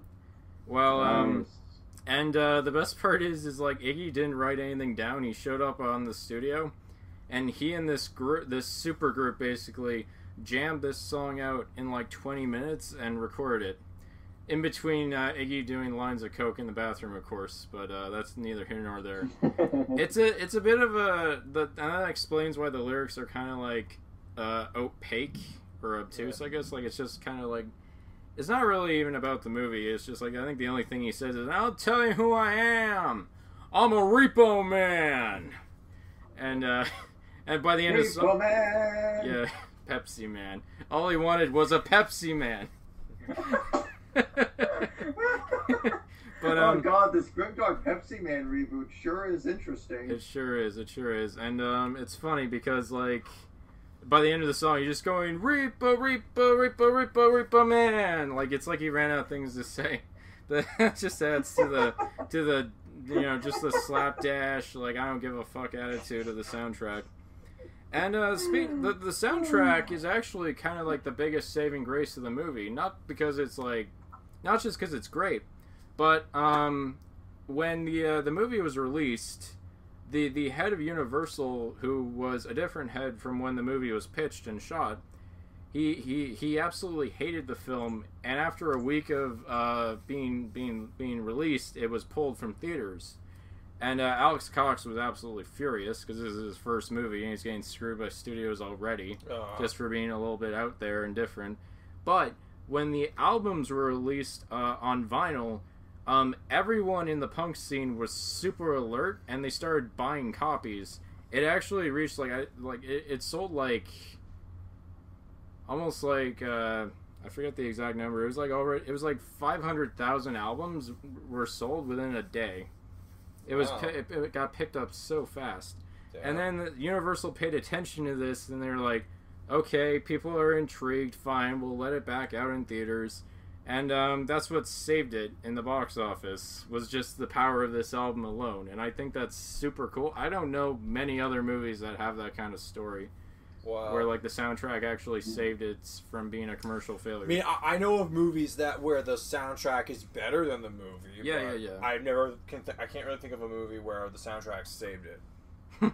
yeah, Cheers crazy. to the soundtrack of Repo Man for saving a cult film. Yeah. a cult film that became a classic in my eyes. You know, do what Emilio does, dude. Like the most, the most radical thing you can do: take a cheap beer and spill it all over the ground of your enemies. Massive middle finger. But uh, you know, I think I've said my piece on Repo Man, and I think it's time to settle, settle down and move on. Well, unfortunately, you picked the wrong person to have go after you because hardcore punk begets some kick-ass rock guitars. On uh, my next pick, the soundtrack to one of my favorite fighting games of all time uh, from 2001, Bloody Roar 3. Ah. Oh, that sounds so gentile. Tell us more. Bloody roar! I'm sure it's. I'm sure Nintendo would just pick that right up and just put, give it to Ah, all no. the kiddies. And No, no. Bloody Roar as a whole, uh, essentially, if you thought Smash was violent, this is well, it's not Mortal Kombat, but it's certainly much more by comparison.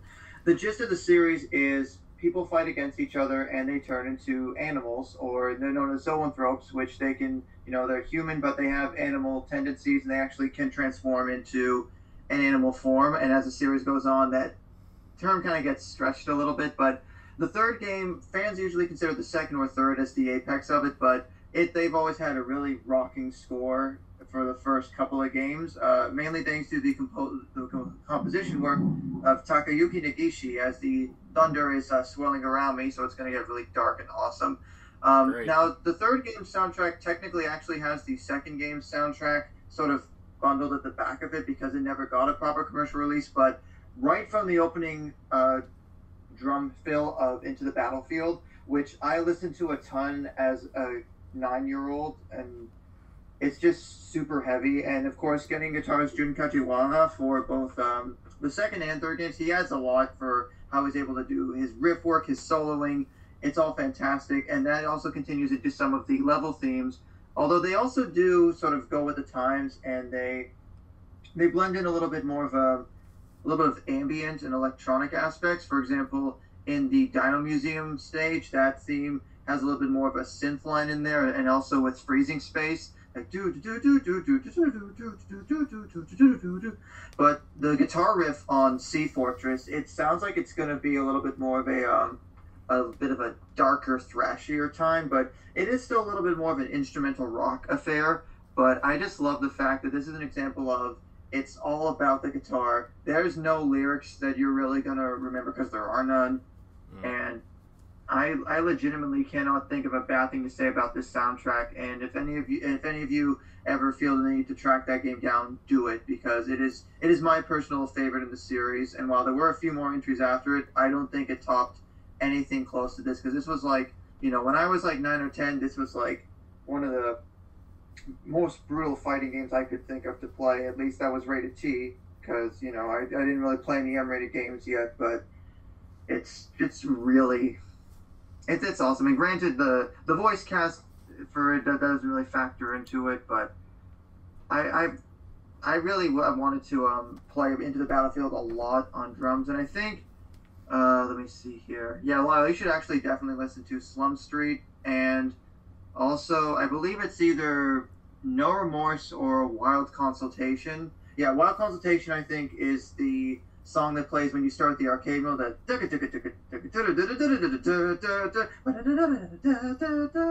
it, it's a lot of it where it's meant to be almost like looped, even though they're not super long.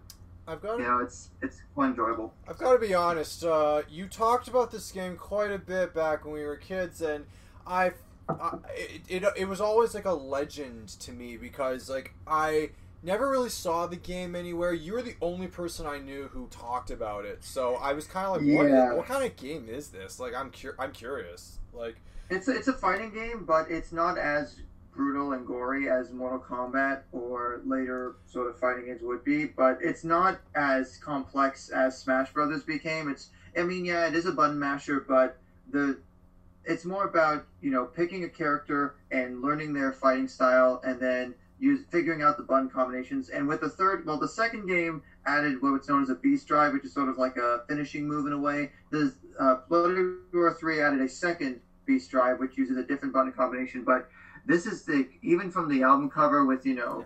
It's mainly the PAL and Japanese cover of the main uh, face of the franchise, Yugo, sort of mid transformation between being a human and a wolf. So I always sort of identify with Yeah. that. And, and when I think of you know video games with a great you know rock soundtrack, and especially when I want to kick back and just let that music go and beat up some imaginary people to, uh, this is like one of the first choices I go to. It's not super hard to find whether on the internet or if you're really itching for a physical copy, but I highly recommend that, that uh, you track this down if, if uh, what I've said is interesting to you at all. Yeah, Nice.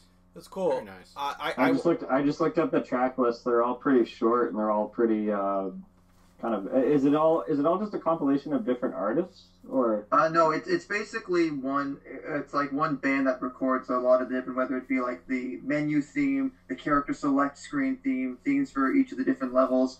okay. It's a lot of instrumental rock, and you're going to hear a little bit of a difference because around where I'm looking, track 22 is when it switches over to Bloody Roar 2's score, which is a little bit rougher around the edges, only because Bloody Roar 2 came out in 98, I think, 98, 99, whereas 3 came out in 2001.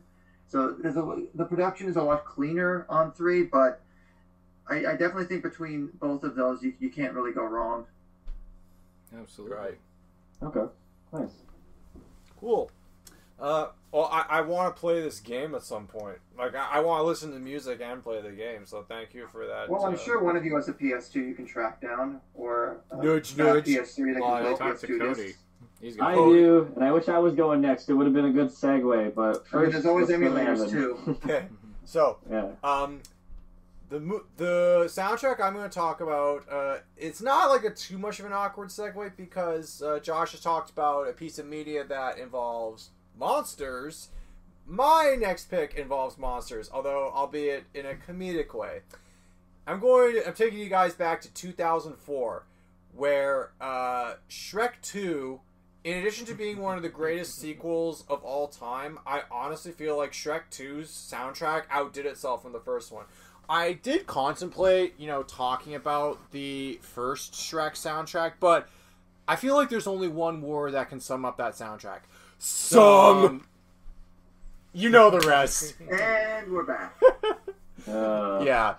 Um, but oh, man, you brought back a lot of memories with Shrek 2 for sure. I'm Okay, just so- looking but- at so it now. just- Some good times. Uh, okay, so we said this before on the Uh, show. ac- ac- accidentally in love by Counting Crows. Yeah. Oh yeah. Before we get into Shrek 2, I would just like to comment on, you know, the fa- on uh, All Star being like the only thing that anyone remembers about the soundtrack of Shrek 1. Um, there was a good Eels song on that soundtrack. yeah, my there was an e- in fact Eels I believe did songs for all four of the Shrek movies. Yeah, for Uh, Shrek 2. the- Um, uh, I'm I looking Need not the Sleep. first one. no, it, it wasn't My Beloved Monster. That was in the first the one. first one was My Beloved The Monster. second one was I I, need- need, some I need some sleep. sleep. The AKA the Hmm, the the, ar- the, the argument one. song. Um, uh, Royal Pain was the song they did in the third movie. Uh, I don't know what they did for the fourth movie. Um, but the- and no one needs to know about the fourth movie. I, I was thinking about okay, so bef- before we got to get into Shrek two, I was thinking about this. Um, if i i i we said this on the f- show before, but uh, all, a lot of people think All Star was written for the movie Shrek. It wasn't. It was written specifically for the movie Mystery Men. But Shrek propelled Yes. it into pop culture. Yeah. And but here's the thing. So the way I see it, if Mystery Men was the neglectful, abusive parent that didn't give that song a good home, Shrek was the stepfather that came along, raised it, and made it a star. That's brutal, man. Mystery Men ain't that what, bad. A, what Yeah. a very bizarre analogy. It- yeah, I know. It, it is a it- yeah. It is. So a back to bizarre- Shrek 2. So- what do you like about it? okay. So So I said, "What's the problem, baby? What's the problem? I don't know. Well, maybe Okay. I'm in love. okay. Love. Think about it. Uh, Every time I think about it, can't stop thinking about it. I didn't know this was. Come on, Strawberry come ice cream! Come on. Yeah, no, count that song. Uh, uh, that song. Uh, the song. Oh, the movie opens with accident, acc- accidentally in love by Counting Crows, which Yeah. perfectly encapsulates Shrek and Fiona's marriage and their and their love story, recapping. Okay, well, while first- while while people say while people say that All Star is like the anthem to the first Shrek, Funky Town is the theme to Shrek 2. I was just gonna say that because, AKA, uh, you're right, Cody. Uh, Funky Town was in every single trailer for Shrek Two. Um, and uh, it, in the movie, it's utilized really well, where they arrive, they get to far, far away, and uh, the song is just playing when they're like walking down a uh, a, a knockoff of Gotta make a move to a town that's right for me.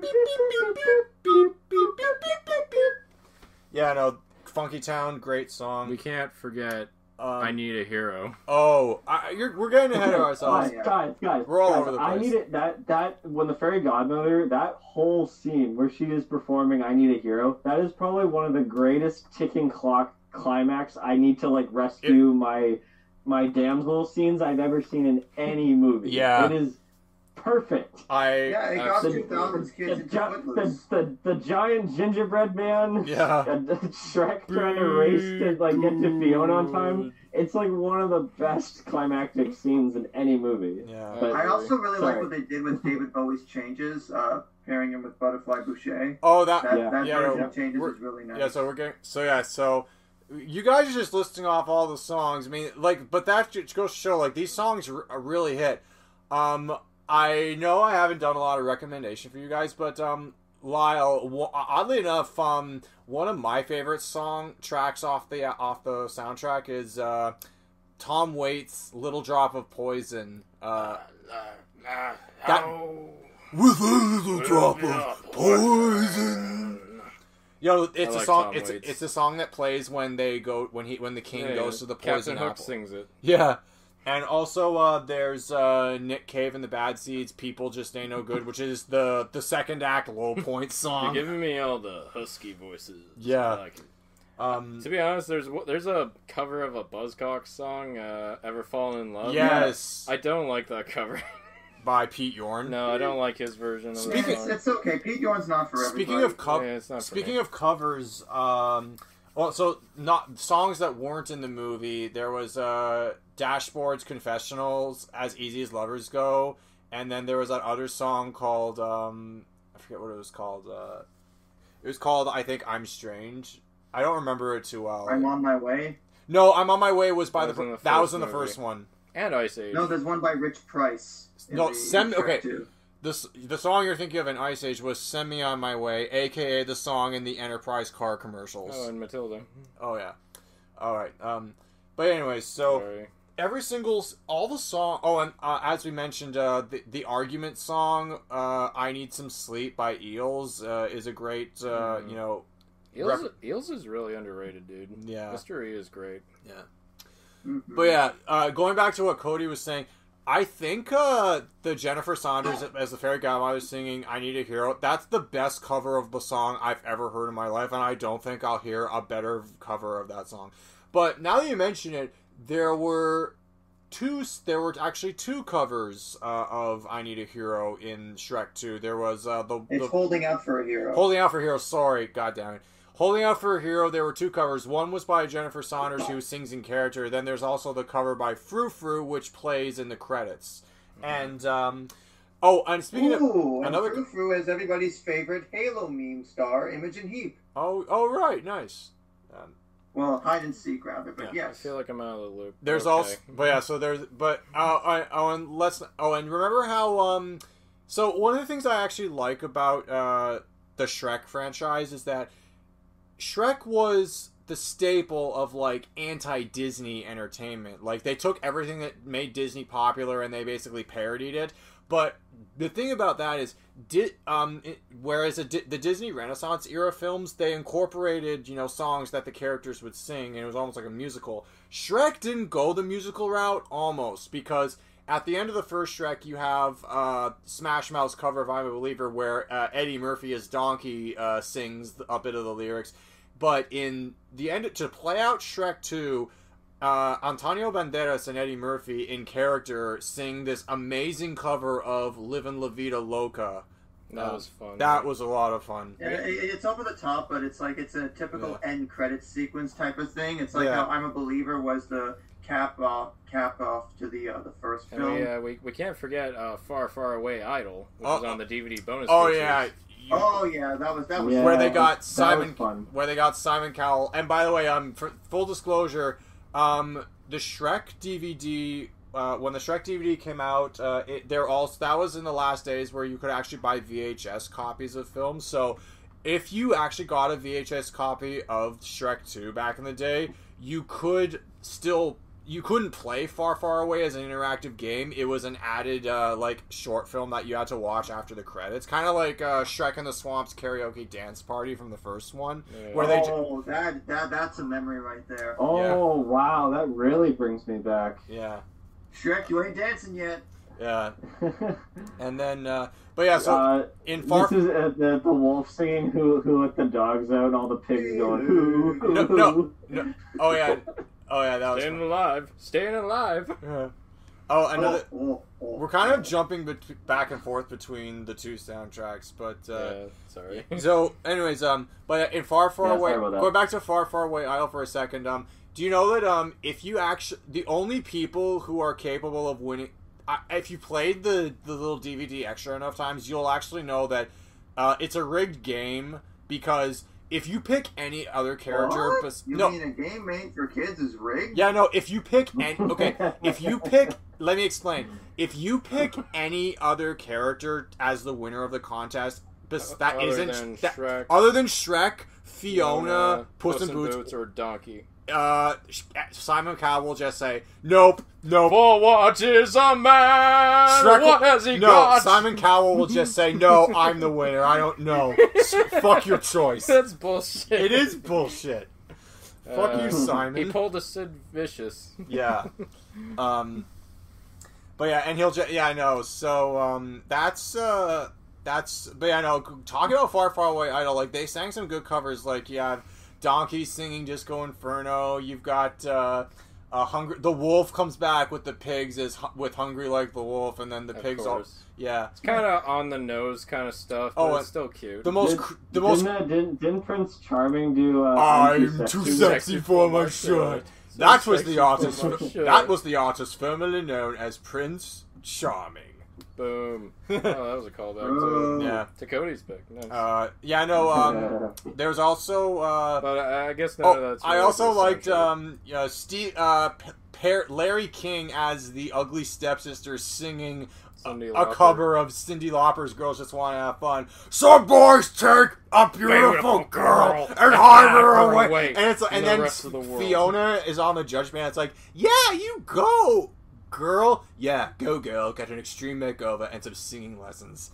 But yeah, no, we're just Uh, things that were written in the early 2000s that don't Yeah. age well. um. Some gender confused wolf. Whoa!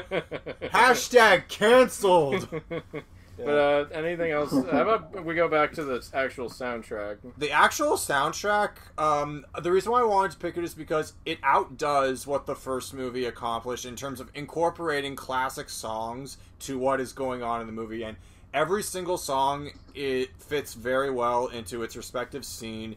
It expands the scene. It tells a story. I know you don't like the Pete Yorn cover of "Ever Fall in Love," Well, but it's that, a cool sequence. the sequence way. is cool. I'll give it that. Yeah.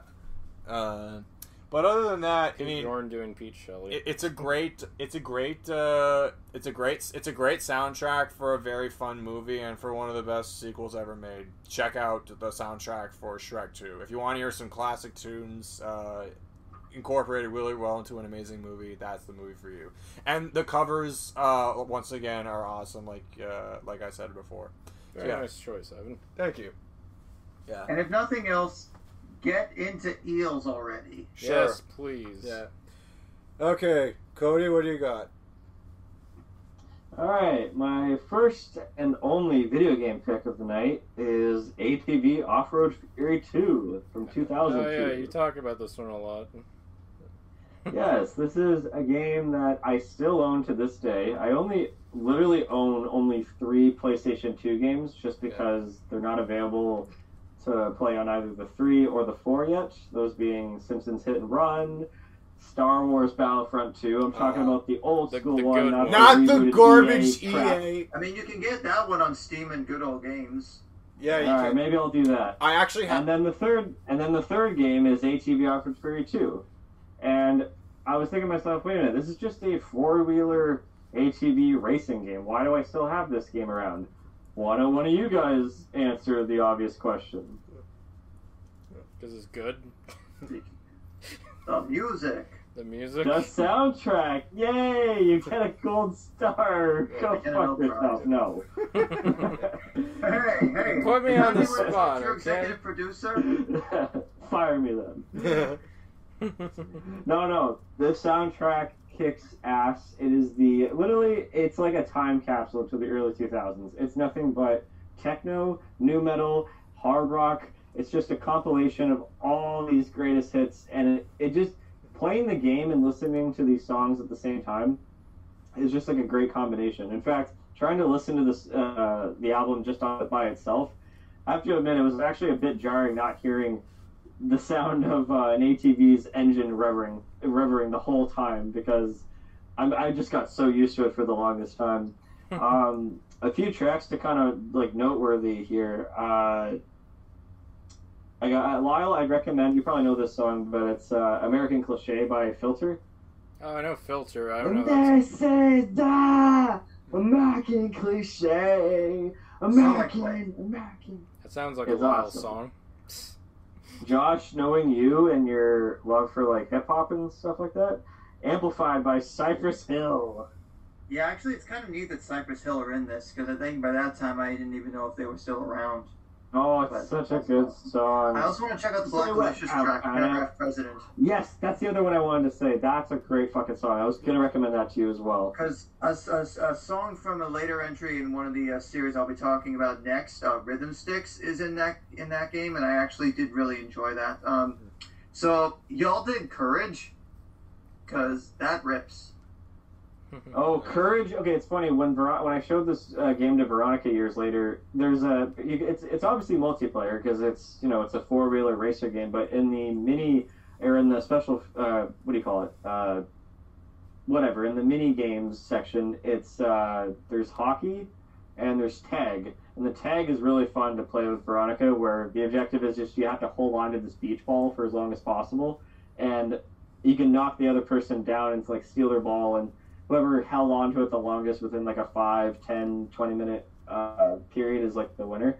The song courage is the one that veronica was humming to herself throughout the whole game every time it, it would all because the game shuffles between all these songs and i could just like hear her singing to herself you should try not to be so courageous. You should try not to be so courageous I never said Said you were you a mistake at It all. You've got it all wrong. You're You're misunderstanding.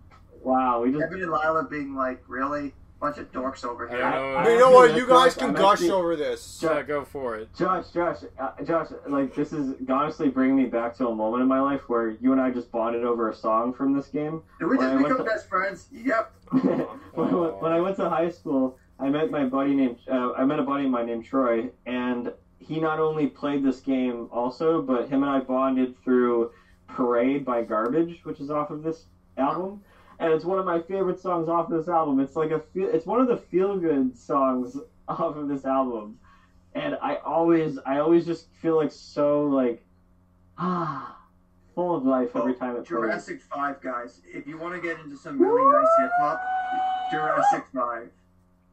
Whoa, Cody, that's a I'm noise. I holding never on knew. to what's golden, but to the stage I rage and I'm rolling. Fucking love that song. Travis What's, what's golden? Oh, fucking love what's See, golden. I'm, I'm vibing with a bunch of stuff on here. Also, uh, System of a Down with Science. Uh, yes, science. Oh my god, science. and then I'm gonna science, ruin the mood Science- completely. Science is off of their Toxicity album, which also has to, uh, Chop Suey on it. Oh, let me just nice. double check. I'm gonna ruin the mood a little bit though, because unfortunately there was a song by that band Lostprophets on Uh. here. Science has failed the world. Science has failed the Mother Earth. Love that song. yeah, the, the fucking the fucking tracks in this game just gets me so fucking amped. Oh, and Evan, if your friend Sean isn't gonna get you into Korn, I will. Okay. So I want you to listen to the song "Here to Stay" because it kicks fucking ass. I'll check it out. It's a heavy fucking song. Oof. I'm just imagining hockey being played on ATVs. I'm like, well, there's one way for the NHL to revamp the out the Winter Classic. And, and oh, another song, another song that you all need to listen to, "Thick Skin" by Systematic. Okay. The the pen they made for you, the pen they made for you. Oh, God, Just hey, for three and a half I'm getting, I'm, minutes. I'm having so much energy right now. It's actually getting hot here. This fucking, tra- this fucking soundtrack gets me amped. That's it. Good gracious ATV is bodacious. Damn. There's also another one. Uh, What's going on, Macan? What's going on, Macan? I gotta get my hand- I got to get my hands on a copy of this game. O N. Again, shouldn't have been a Nintendo kid growing up. Oh, I'll just come Oh, over. I'll just. I I will just come over and play it. Uh, Okay, actually, and and one last closing thing to say. True true story. This game I played it so much, and I played it on not on loop, but it's uh, I guess it's like a freestyle race race where there's no laps. I played this game for four straight hours, and thanks to that analog stick, I got like a huge blister after those four Ooh, hours. I've been there. Damn. God damn, son. Like it was huge. I will never forget that. I, I just let go of my thumb and I'm like, holy fuck, just like a giant bubble. And I think the reason why I was playing it so much was because I wanted to keep hearing the fucking soundtrack because it's like a kick-ass fucking. It's just kick-ass.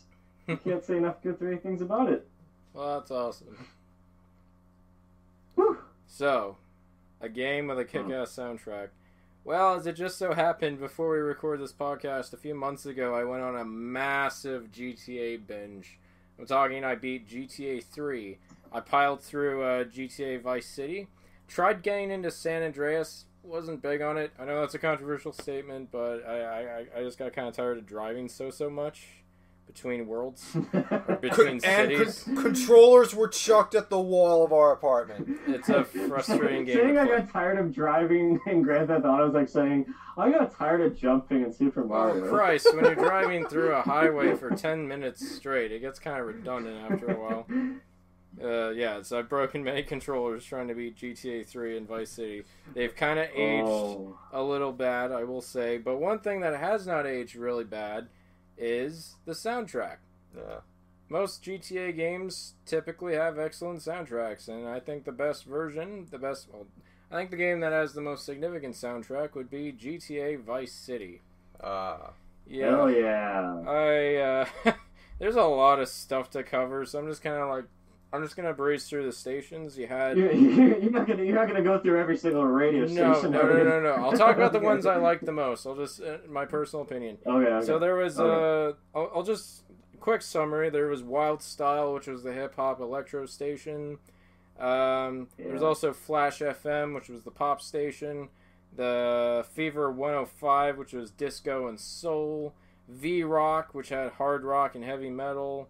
Uh, Radio Espantoso, Espantoso, I believe. And that was Latin jazz. I was actually listening to some of that While Tito Puente. yeah, Tito Puente's on there. And I was listening to some of that while I was making breakfast this morning. Veronica came and she's like, "Ooh, you're listening to my music."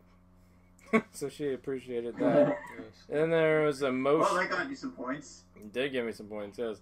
And then there was Emotion 98.3, which was soft pop and power ballads. And my personal favorite uh, station of the bunch was Wave 103. just nothing but new wave, synth pop, post punk, glorious.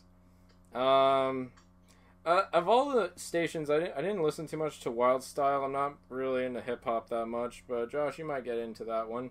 Although I, I'd, I'd say hi- Oh, yeah. the definitive hip hop GTA soundtrack is San Andreas, like undoubtedly. Oh yeah. Yeah, that game sure. just Oh shit! Here we go again. here we go again. And um, yeah, I mean, I, I, I also I didn't mind V Rock, but it wasn't my favorite soundtrack because of the use of metal and all Uh, that. yeah, v, uh, yeah. Wow, v, on V Rock, uh, it might be San Andreas. I can't remember if it's Vice City or San Andreas, but is Ozzy's Bark at the Moon on Vice City? It Uh, is. yes, it is. Yeah. Okay. For V Rock, a few shout outs. There was I Wanna Rock by Twisted Sister. Ah, yeah. Uh, Come On, Feel the Noise. Come On, Feel Wait, the wait, wait, Noise. wait, I want to. Uh, wait, wait. I want to rock. I thought it was called I'm a Goofy Goober. I'm a Oh. Goofy Goober rock. Goofy Goober Rock. Yeah, the kids, the kids had the SpongeBob movie. The teens and adults had Vice City. Yeah. There's also Come On, Feel the Noise by Quiet Riot. She Sells Sanctuary by The Cult. Great song. Um, Oh, working working yes. for the weekend by This is bringing it back. Loverboy. Raining blood. Raining Bloods. Um, Peace Sells by Megadeth. I didn't know this song was even in the game, uh, but I heard you listening to. Uh, I this morning I also listening heard you listening to uh, "In a Big Country" by Big Country. I'm like, wow, that's a great song. Yeah, yeah, yeah. I'm trying to find uh, which one, which station that was. I think it was Don't Emotion. believe it's in this one. Is it? I think the game's anthem has to be "I Ran So Far Away" by Flock of Seagulls. I- that's a good one. Yeah. I also loved uh, "Love My Way" by Psychedelic Furs. Oh yeah. That, that's off Oh, yeah. of the Waves one. Oh, and speaking of 99 Luftballons. Yeah, 99 Luftballons is in this game too. I forgot. There's just so much music. Um, speaking, but wrapping up with V-Rock, uh, Josh, if you were any character in the GTA series, I think you would be Lazlow, the talk show host. Yeah. He's just so I see. he's just always peppered with like, and now back to stations filled with artists, music made for people who clearly are unemployed. Next up, he just always has like this acerbic wit to him, and he's in every single GTA game too. He's one of the few who just sticks around the most. So yeah, I mean, I could talk. There, there's so much to cover, but like, uh, definitely my favorite station was Wave. Although Emotion 98.3 had that nice REO Speedwagon song, like I'm gonna keep Gonna on keep loving on you. loving you. Which is funny because that's the last song that played in Crank 2 when uh, Chev Chelios got set on fire and just Oh yeah. kissed a girl, set her on fire, went up to the camera, broke the fourth wall, and stuck the middle finger out. And I'm like, these guys play GTA. I can just tell. I kissed a girl and she was got set on fire. You know, like you Did do. it taste like a cherry chapstick? That's a dope. Haha. Also, No, cinnamon. GTA, I think, also had some really new choices. Well, this my City had Africa, Sister Christian. Yeah. On, uh, I believe it's, um, yeah, on Fever 105, want to be starting some. And uh, our always favorite uh, Billie Jean by Michael Jackson. Oh yes, and the beat goes on. Last night a DJ saved my life. Um, Yeah. Run to you. Owner of a lovely heart. Run, Run to You by Bryan uh, Adams. Touch. Nice. Yeah, the breaks, Rockbox, Rockit. Yeah, Jesus. Like, I could just list, I could pick out 20 songs from this that are just pure 80s. But I don't know. And in case the radio stations aren't enough for you, on the PC, Xbox, and iOS ports of Vice City, you can put your own MP3s in the game. yeah, that was a new feature they added. It was pretty cool. yeah. But um yeah, overall like it's it, it fits the tone of the game perfectly. Sometimes I would just have more fun just driving around listening to stations rather than doing missions. Cuz I not mean, just that's cuz kind of that's kind of my GTA experience, just cruising. Cody, I think you were. I think you thought you, you said you thought in a big country was in the game. that, that was Uh, that was that that, was Evan. Yeah. All right, then. Okay, so it is Yeah. technically in the game in the original PS2 version. It's in uh, the first cutscene of the driver mission, but it was replaced by the message by Grandmaster Flash and the Furious Five and all subsequent versions. I hated that mission. The Uh. driver was one of the worst missions in the game. But in the only way I Wait, so Drive is a great movie, but the driver is a terrible mission. No, because you gotta race this chubby mama's boy who um who and he always cheats. He's like his car is just automatically way faster than yours. The only Wait, reason you're upset someone cheats, a villain cheats in a video game? the only way I beat that mission was because the dumbass some some other car smashed into his car, and it gave me like a 10 second lead, so I won. But then the moron, when he goes, it's this big bank heist. It's an optional side quest. He, he's like, "Okay, can you drive us to the bank?" I'm like, "Motherfucker, you're the driver." and then when you get the money and like the cops start coming in, he's like, "Don't worry, guys. I'll hold your. I'll get your back." I'm like, where you get? Why are you getting out of the car? You're the driver. He takes his gun out, gets shot in two seconds. I'm like, so you're telling me I had to race this guy 50 times in a row to beat him, and he doesn't do any driving? Ah! 50 times. I had to race this guy 50 times in a row. In a row. Oh god, some of the missions in GTA Vice City And if that off. wasn't ridiculous enough, so in the European edition of Vice City, uh, the Flash FM soundtrack CD has three extra songs that are not in game: "Smuggler's Blues" by Glenn Frey, "I Want to Be a Cowboy" by Boys Don't Cry, and of course the classic from Toto, "Hold the Line." Ah, Yeah, and uh, if you get Grand Theft Auto Vice City stories, there's like more added to the additional like soundtracks. Like the they, the songs from the previous game aren't there, but it's still the same stations. So it's the same stuff you like, but more songs. So, yeah. but yeah, overall, I'd say GTA Vice City has the strongest soundtrack out of the entire series, and that's usually the the the you know the popular opinion as well. It's definitely the biggest highlight of the game for sure. And um, yeah, we listed quite a lot of songs. If you're a huge fan of 80s music or 80s like culture, and you're not sick to death of the nostalgia baiting, then yeah, give a give Vice City a go. I bet Ernest Cline he just like listens to this song on repeat endlessly. Uh. But we've talked enough about that, man. I am ready to move on. You gotta, you gotta go to the Malibu Club and with your flamethrower and just go down, just go to town on the dance floor. Yeah. Now, just imagine the pyro from Team Fortress 2 in that uh, Vice City environment.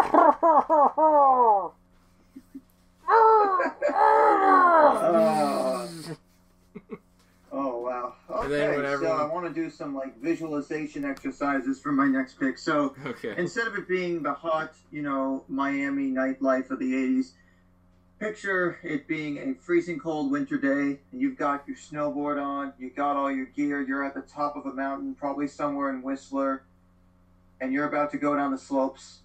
And what kind of stuff do you want to hear when you're rolling down the slopes, pulling off some sick trick action, or trying to outrun everybody to get to the finish? The soundtrack for my favorite entry in the SSX series, SSX 3, released in October 2003. Nice. I've heard good things about those games.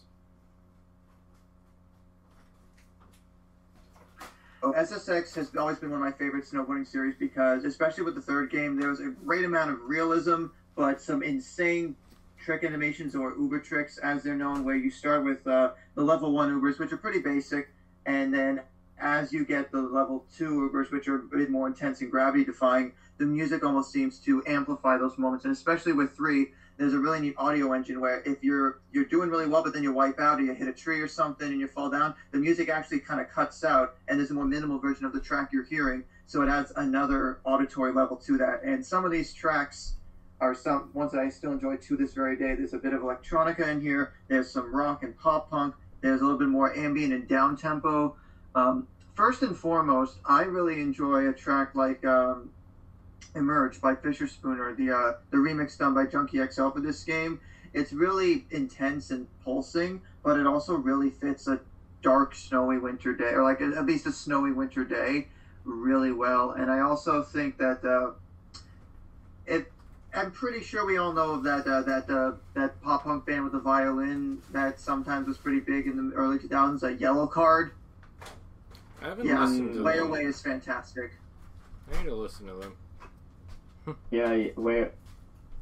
Ooh, there's uh, Chili Peppers, Higher Ground. Yeah, the remix of Higher Ground by the X-Ecutioners is actually pretty cool because it's got a lot of that turntable isms, but it still keeps a lot of the um, the rock energy of the original. I also would definitely recommend that uh, Lyle and Evan both listen to "We Don't Care" by Audio Bullies. Ah, nice. All right. It's got that being, there's things I haven't told you. I'll go out late at night. And if I was to tell you, you'd see my different side. Boom, there's things I haven't. And it just adds that beat on there. Um, I also really like the Jason Nevins remix of Rockstar by NERD. I mean, it was, I think, in uh, probably a few other games and pieces of media, but it's just propulsive and driving. And I love the, the sort of like rock guitars in there as Pharrell singing that. It's almost over now, almost over now. Ah, and yes. lest we forget, Jerk It Out by Caesars. Yes, I love that song. Between the iPod commercials and this, this was just. I was like I think a demo version of the song from uh from their I think it was something like 30 minutes of bliss in an ordinary world or something was the album. I'm just gonna double check here, but that was one of my I- first exposures to that sh- song. Hypersonic by Jane's Addiction. That's a jam. Yes, That's 39 jam. minutes of bliss in an otherwise meaningless world. That's apparently their compilation album that's from. But I'm just looking down the list here. Um, I also really enjoy.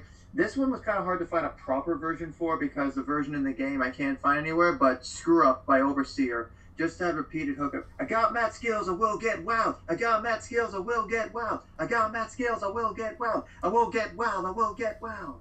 Wow. Nice. And uh, s- uh, the more ambient stuff also really works for when you're doing the backcountry events, which is basically where you go to the top of a peak and you ride it all the way down to the bottom. Uh, stuff like Ride by Deep Sky or Go by Andy Hunter, those are really good. I'm curious, Josh, how is the UNKLE remix of Queens of the Stone Age No One Knows? It's it's okay. Um, it I does I don't think it actually has much of a rock feel as the original track does. It's a little bit more. It, it fits the vibe of go of snowboarding down a track that much more.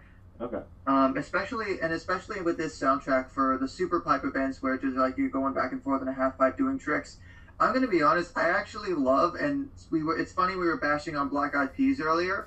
Hot take: Labor Day, It's a Holiday is actually one of their better songs, just for how underrated it is as a little bit of a party jam. I mean, yeah, Let's Get It Started was beloved more, but I love doing super pipe events to Labor Day.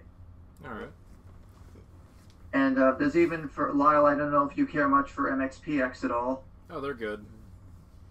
Well, play it loud is uh, pretty good to uh to, to put on when I'm going down a racetrack. What's also neat is one of the the in-house composer John Morgan. Uh, he did a he did a good bunch of work on the first two SSX games, doing some uh, original tracks. But some of his uh, con- contributions, Buffet of Breaks and uh, Avalanche Part Two, and, and some of the other themes for peaks and stuff are really fun. And um, also, of course, I can't forget uh, probably one of the best uses of a Canadian band in at least this series, uh, Finger Eleven's "Good Times." Ah, yes. Oh yeah. Ah, Those Finger fellas. Eleven. I haven't heard them since whenever the last time I was in Windsor and the radio happened to be on. Oh, yeah. Uh, radio stories with Cody. Re- remember? Oh, oh, uh, Clockworks by Auto Clockwork by Autopilot off. That's a great sort of pop punk rock jam. I love that one. That's nice. Remember the summer of 2007 where Paralyzer and that other song by Finger Eleven were like the two biggest Uh, songs on Paralyzer Which- and uh, oh yeah, I'll uh, keep your memory vague. Yeah, uh, one thing Oh, you sure did. All right. yeah. and one thing. If I trade it, I oh, think one thing was from the self-titled. Oh, oh, um, I'm gonna use a little bit of my Spanish here. Vamos que ver lo más y más. Vamos que ver lo más y más. Yeah, that that kinky track Más is fantastic. Ah, I nice. love that little bass on it. Yeah, uh, tendrás uh, 10 compañías y mi español no es perfecto. That's- also, That's my I apology. think Cody, you should definitely check out uh, Snow Patrol by Alpinestars. It's listed as part one, but it's got that like. doo-doo-doo-doo-doo-doo, doo-doo-doo-doo-doo. It's it's got that sort of icy vibe that's perfect for. I mean, I was never good at snowboarding or skiing. I, I tried going on a skiing trip to this place, Snow Valley, in fourth or fifth grade. Didn't Yeah, I go so remember well, that. Never again. I wasn't Uh, good either, buddy. Yeah, I wasn't good either. Oh, um, I think Evan Evan, you might also like uh, "Don't Let the Man Get You Down" by Fatboy Slim. That sample of in the Ah, sign yeah. says long-haired freaky people need not apply." Didn't we talk Yeah. about? Uh, hey, Josh, didn't we talk about Fat Boy on on the Adam Sandler show? Uh, Fatboy Slim. I don't know unless Praise You was in one of the movies. I don't Yeah, no, believe. Actually, maybe you're right. Maybe no, you're no. right. Gangster Tripping was in uh, Go. So yeah, no. the I- I- underrated movies soundtrack. Yeah. The underrated movie. Uh, you're still you, you got to get off the dick energy. Hey, we brought up Go, not Dick. That was you. That's on you Uh, this time. I'm sure I'm missing a few tracks on here, but Go, the neat thing about SSX3 is not only is it the most visually stunning of the series, well, until SSX 2012, but this holds up much better. You can still play this game if you're interested because the Xbox version is available uh, digitally on both the 360 and the One slash Series S or X uh, iterations of Xbox. So not only will it look fantastic, it plays pretty well too. Nice. That's great. And as someone that owns a lot of that series, I should know. Okay, I I have a feeling that all of us need to have a game night together and just let us all get these games together. Yes. Crank, crank up the speakers. I No, need uh, to have Lyle streaming himself trying to beat Vice City again so I can watch this time. Oh, fuck. Is it only an X? Is it only a uh, an Xbox exclusive? no, it's or- it was on uh, PlayStation 2, GameCube, and the Xbox. And oddly enough, there was like a port on the N-Gage, if you remember that. I say we go to the most central location in Toronto, where we all live, and just uh, collab. Whoever lives in the most central part of Toronto, we go there. That'd be Cody. Yeah, sorry for kind of volunteering your place there, but if he's cool with it, let's go to his. Don't, don't don't don't say where I live. I don't want people coming after me. I have a crazed fanboy of Pop Talk that's trying to get to me. What the fuck? Hey, we've got a. We Lyle and I had an obsessive stalker a couple months ago, so. Uh, Hey, hey, Don't guys, have we got any Basement Jaxx fans in the house? Yes. Jackson. Uh, Where's your Okay. head at? Yeah, they're, the the Jaxx Club remix of Do Your Thing in this game. I love that one. Oh, that's a good song too. I like that. Yeah. Oh, cool. and also uh, The Bitter End by Placebo. Oh, I like Placebo. That's also another sort of gloomy alt rock song, which I like the I- I- soundtrack. I may never necessarily enjoy snowboarding. I mean, I, I've always liked the idea of it. I've seen Olympic snowboarding all the time. I mean, this is like the age of when, you know, I grew up with cool boarders and there was like 1080 that came around, Snowboard Kids, if anyone else remembers that series. Yep. And like, you know, with people like Shaun White or.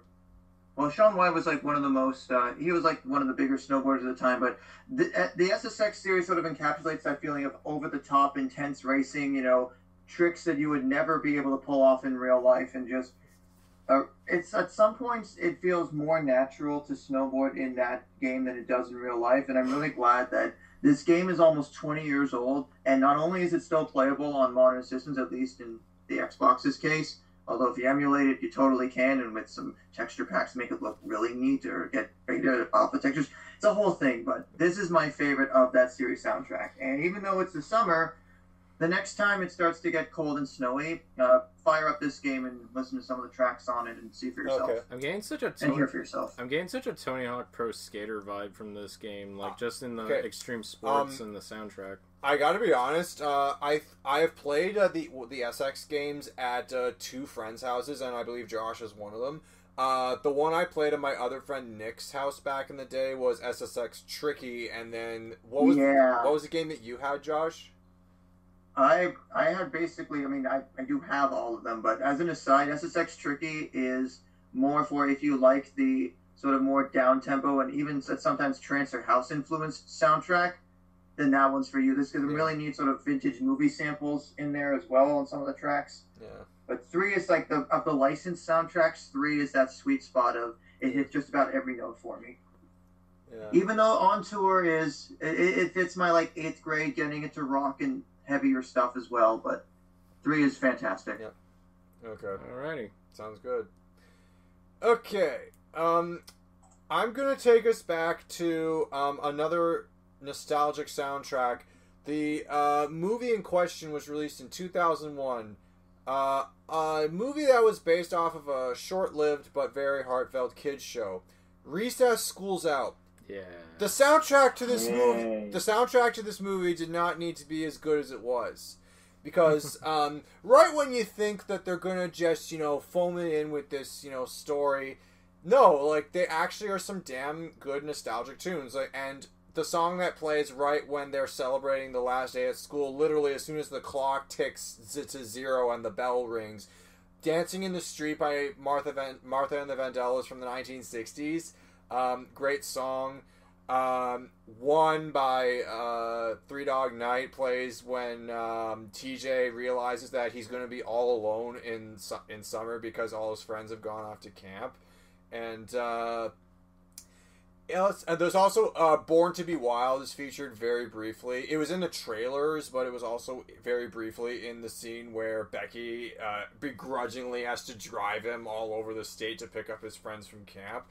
Uh, but then there's uh, uh, Why- Listen while I play, play, play, play, play, play. Mark Like Green green tambourines.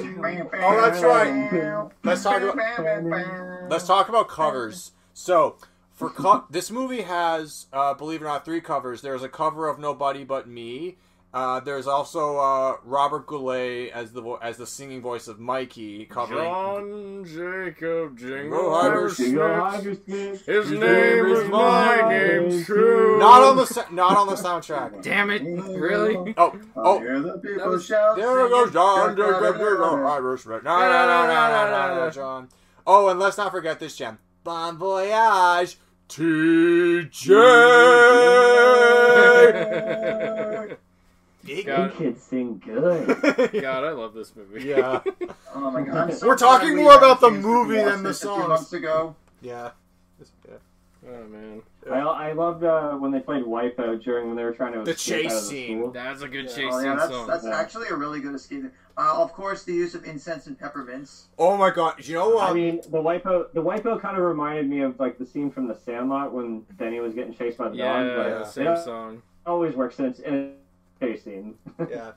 Always does. Um. Yeah. No. Uh. Incense and Peppermints by Strawberry Alarm Clock. Like you want to talk talk about the most '60s song they could have possibly found. Uh. They just kind of blasted it back to the past. Like as soon as they transitioned from the present day into the '60s, it's like, yeah, no, we're in the '60s now, guys. I also love the use of "One is the loneliest number." Well, I'll tell you a story. My because, all alone. because my dad was a teenager in the 60s, he actually has kind of some sad memories with that song. It was a song that kind of played when, you know, he didn't like have any friends to hang out with. So, but yeah. Um so he kind of related to that scene. Uh the other oh, uh let's also uh there admittedly there was a the the the uh I believe acapella the artist Myra covered uh, a very poppy Yes. a very poppy cover of Dancing in the Street for the credits.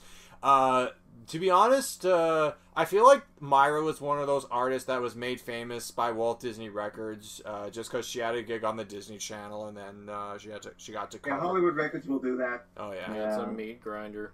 Yeah. I mean, it's like they say, miracles happen once in a while Oh, when yeah. you believe. yeah. But uh, so yeah, no, there's I really hope somebody else got that. um, Sorry. yeah. But what else did I uh, miss? No, the I feel like Princess I feel, I feel like we neither here nor there. I feel like we covered all the songs uh, off of. Those. Oh, oh, they also got per- they got Hendrix. Yes, Purple Haze. Purple Haze when uh, uh, Philliam Benedict arrives at school with his American flag helmet. Oh, and I completely forgot uh, one. la- The, also, this song closes out uh, the forty-year-old virgin and recess school's out. Let Oh, the sun shine. Let the Not- sun And the moral of the message is, don't lie. That that awkward uh, that awkward 3D slash 2D shot of the school where Prickly is like wearing his peace medallion as the camera pulls out and awkwardly transitions into. I thought that was a smooth enough Me- shot for the time. Well, for the time. Oh, you thought it was okay? I thought it was Yeah. okay. Sure. I actually really do appreciate the sort of animated, the shift in animation for a green tambourine in the credits. Oh yeah, I know Yeah. that was good. So Cody, what were you saying about Pink Floyd? Oh, I just quoted the "Hey, teacher, leave those kids alone." yes, That was awesome. that was. Uh, even as a kid, I got that reference, and I was like, "Holy shit, they went there." Yeah. I always wanted teachers to say that, or students to say that. Yeah. Like- Yeah. No, that's a great movie. I think Recess School's Out is like it. Like a lot of people like like the Phineas and Ferb movie, which apparently is pretty great. I, I never really got into Phineas and Ferb, but like no, Recess School's Out is really great. Even if you're not like super into the show, it does a really great job. Yeah.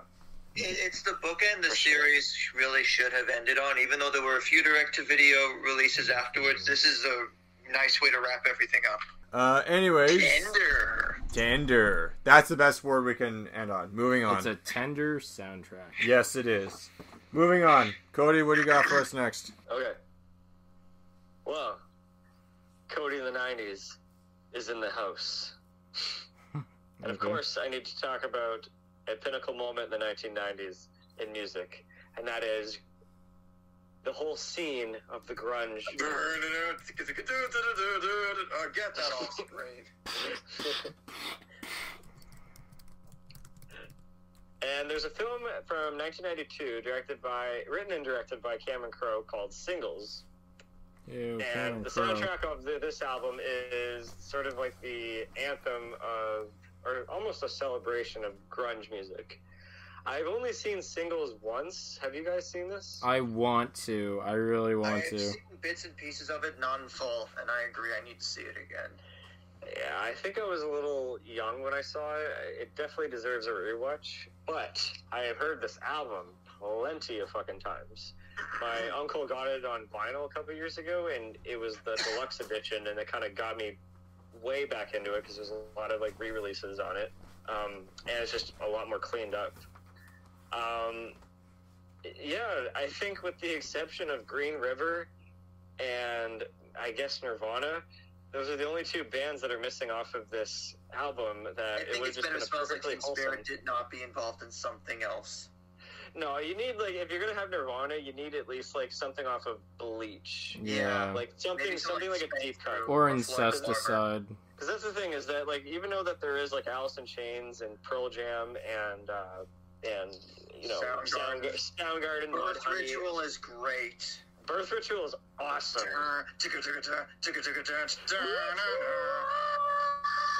It opens with Would, and that's one of Alice in Chains' best songs. And just that, Agreed. it's Yeah. haunting, but that like at the end, if I would Could you?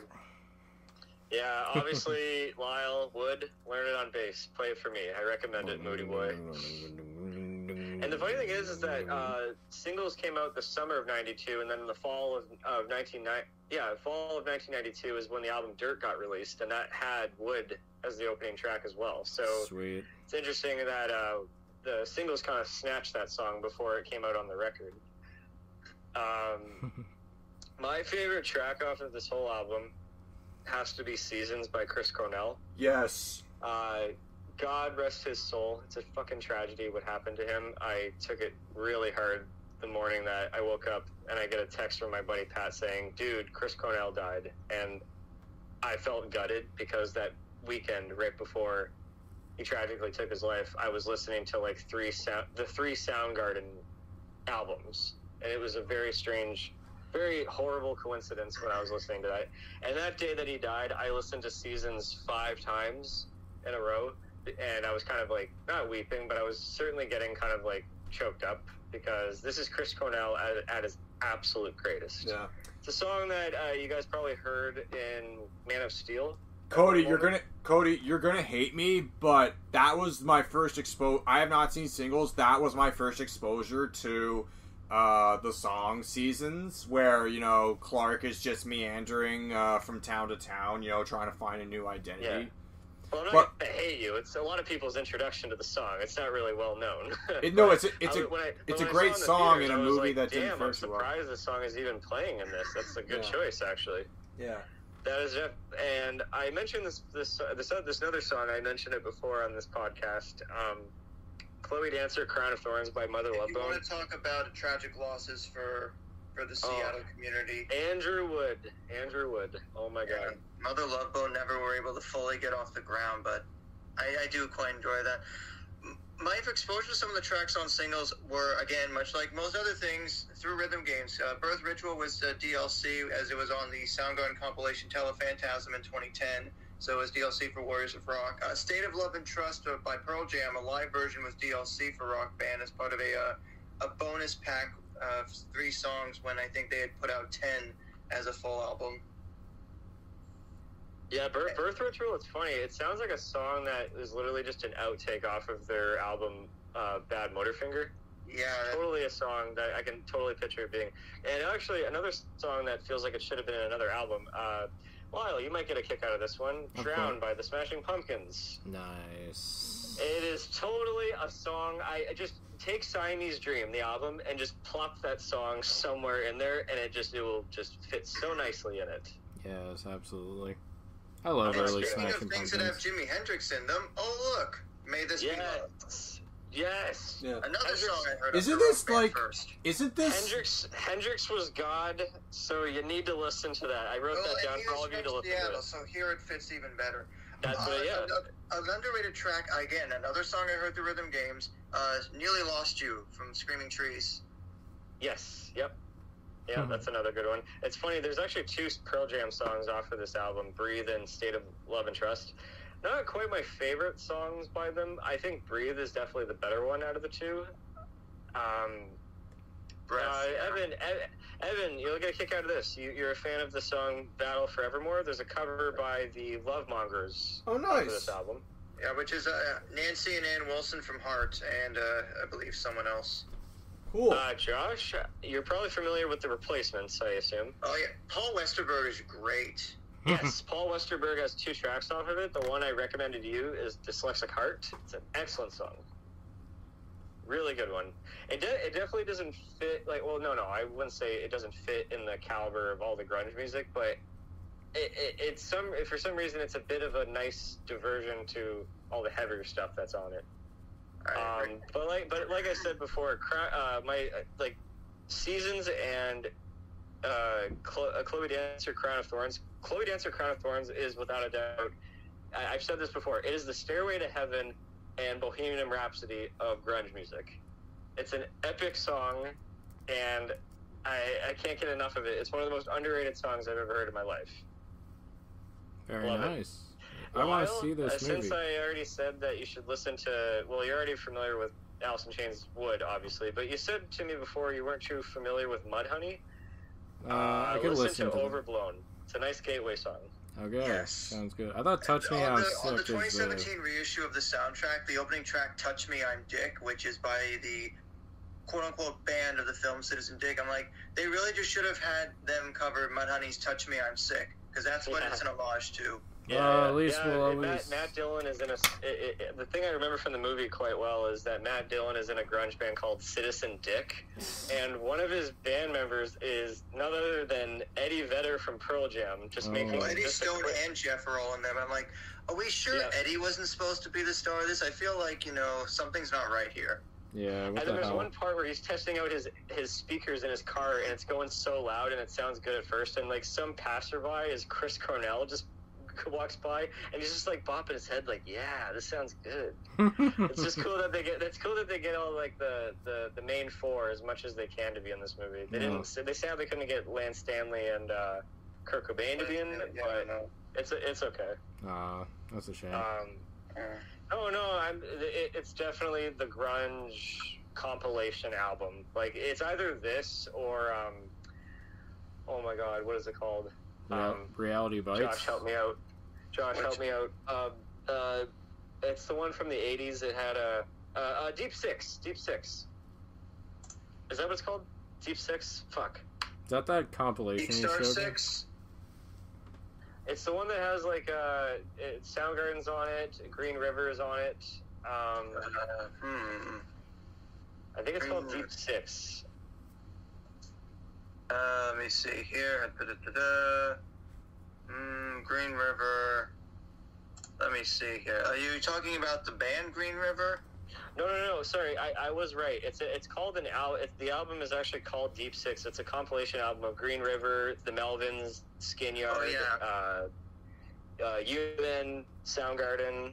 Um, yeah, a few other ones. Yeah, it was sort of like how where Sub Pop Records had their um their early compilations as well. I think it was the Sub Pop 500 or something. Uh, Deep Yeah. Six was a very crucial uh, compilation in the mid 80s to really get what would become grunge on the map. That's awesome. Absolutely, yeah. That, well, it's like one of the first, but I think one of the more mainstream and more po- kind of popular choices that at least gives people are familiar with the taste of that sound that was rising in the early '90s in Seattle. And what's nice is that it's not just like a, it's not just a like the obvious choices. You know, they didn't throw in Outshined in there. They didn't throw in Man in the Box. You know, I, I don't know. I feel like that scene you described where he's testing his speakers, they could have put Rusty Cage in there. It's got that sort of. I, the main riff is pretty head bopping. Yeah, Rusty Cage, San Andreas. Yeah. Radio Oh, X. Yeah. Yeah, no, I want to see this movie and I want to listen to the soundtrack because it looks right up my alley. I'll have to check it out I as gotta see if it's available to stream anywhere. I think it is. I think it's on Prime, if I'm not mistaken. I, I was skimming through that the other day. I thought I saw it there. Uh, Yeah, I know. I mean, I, I, I'd be remiss if I don't talk about grunge or something from the 90s, so that's my pick. Excellent choice, Cody. Excellent. All right. Well, while we're talking about GTA stations, if you want a game that is basically Vinewood Boulevard Radio from GTA 5 boiled down to like a thick substance of grease, then you have the Sunset Overdrive soundtrack, which is nothing but non-stop garage rock, uh, pop punk, skate punk, noise rock. It's just everything I ever listened to in college, uh, glued together into this really. I don't know if it's underrated. It's it, it's it's it got really really high praise when it came out. It was an Insomniac game exclusively for the Xbox One, which kind of pissed me off a little bit. But Yeah, well, yeah, but you know they gotta have something. it came to. Steam later, so Yeah, no worries I, about I, that. don't I don't have Steam either. but That's uh, okay. I have Steam. Play with me. And an Xbox One. A lot of people got Steam. Yeah, but anyways, uh, yeah, Sunset Overdrive is a game that's kind of it came out in 2014. It was pretty. I don't know if it was ever popular, but it was like it, it kind of faded out after a while. And there's talks about making a sequel, but they they they- they're just stalling so hard with that. But anyways, the the album, the album is like a bunch of bunch of like bands from the you know the Los Angeles scene, the SoCal scene from the late 2000s. You got bands like FIDLAR, Cheap Time, Bass Drums of Death, Meat Market, Boats, which I think bo- boats are so tight. Oh my god, Oh, look, it's our old friends, the Melvins. Yes. the Melvins. The Melvins. I don't know they were on the Another- album. Another grunge band. I don't know. I don't know they were on the album. But anyways, um, yeah. It's in the game. Hmm. Okay, well, anyways, um, if I had to list a couple that I really liked, Boats, I think my all time favorite track off the album is This Is the End by Boats. Freaking kick ass start to the album. Really tight. I, it's too bad the band disbanded like shortly after the game.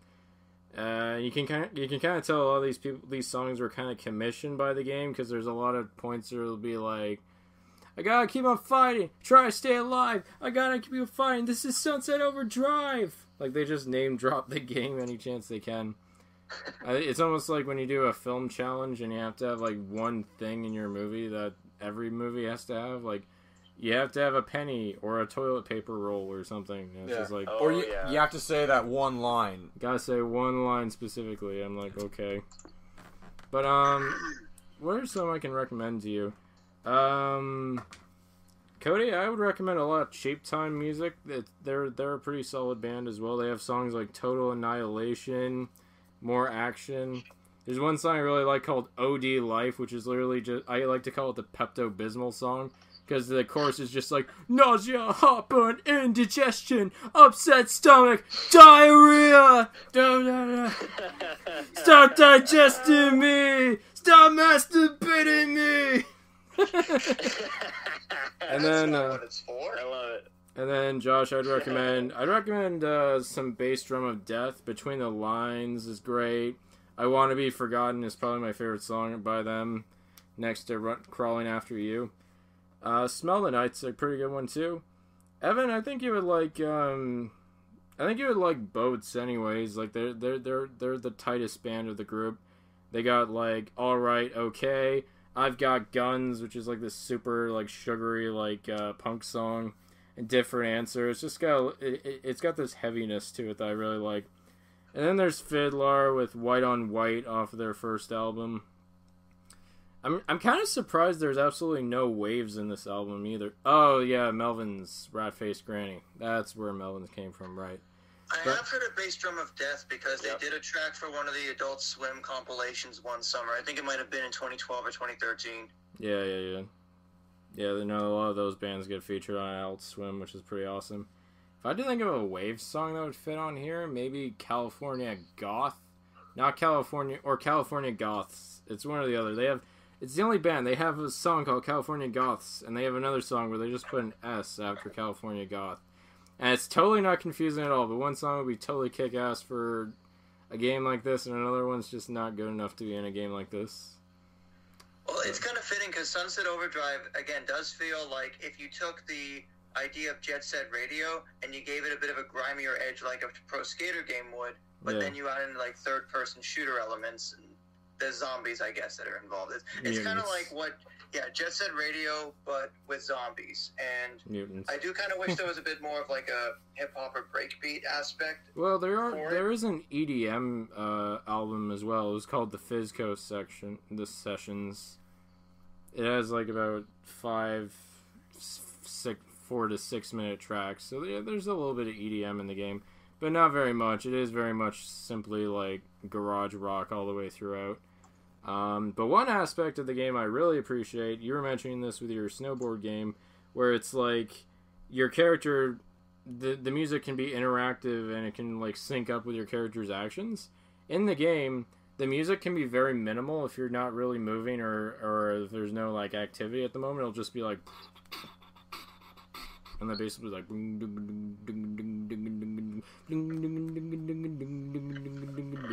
but then as soon as the enemies come, it's like Shark is like Yeah, I, I really like that kind of um, like audio design. it actually like fits with your game so it's immersive and if you take like a heavy concussive hit then the screen goes black and white and you have like the you know the white noise streaming up and then the music kind of sounds like it's going through a tunnel it's like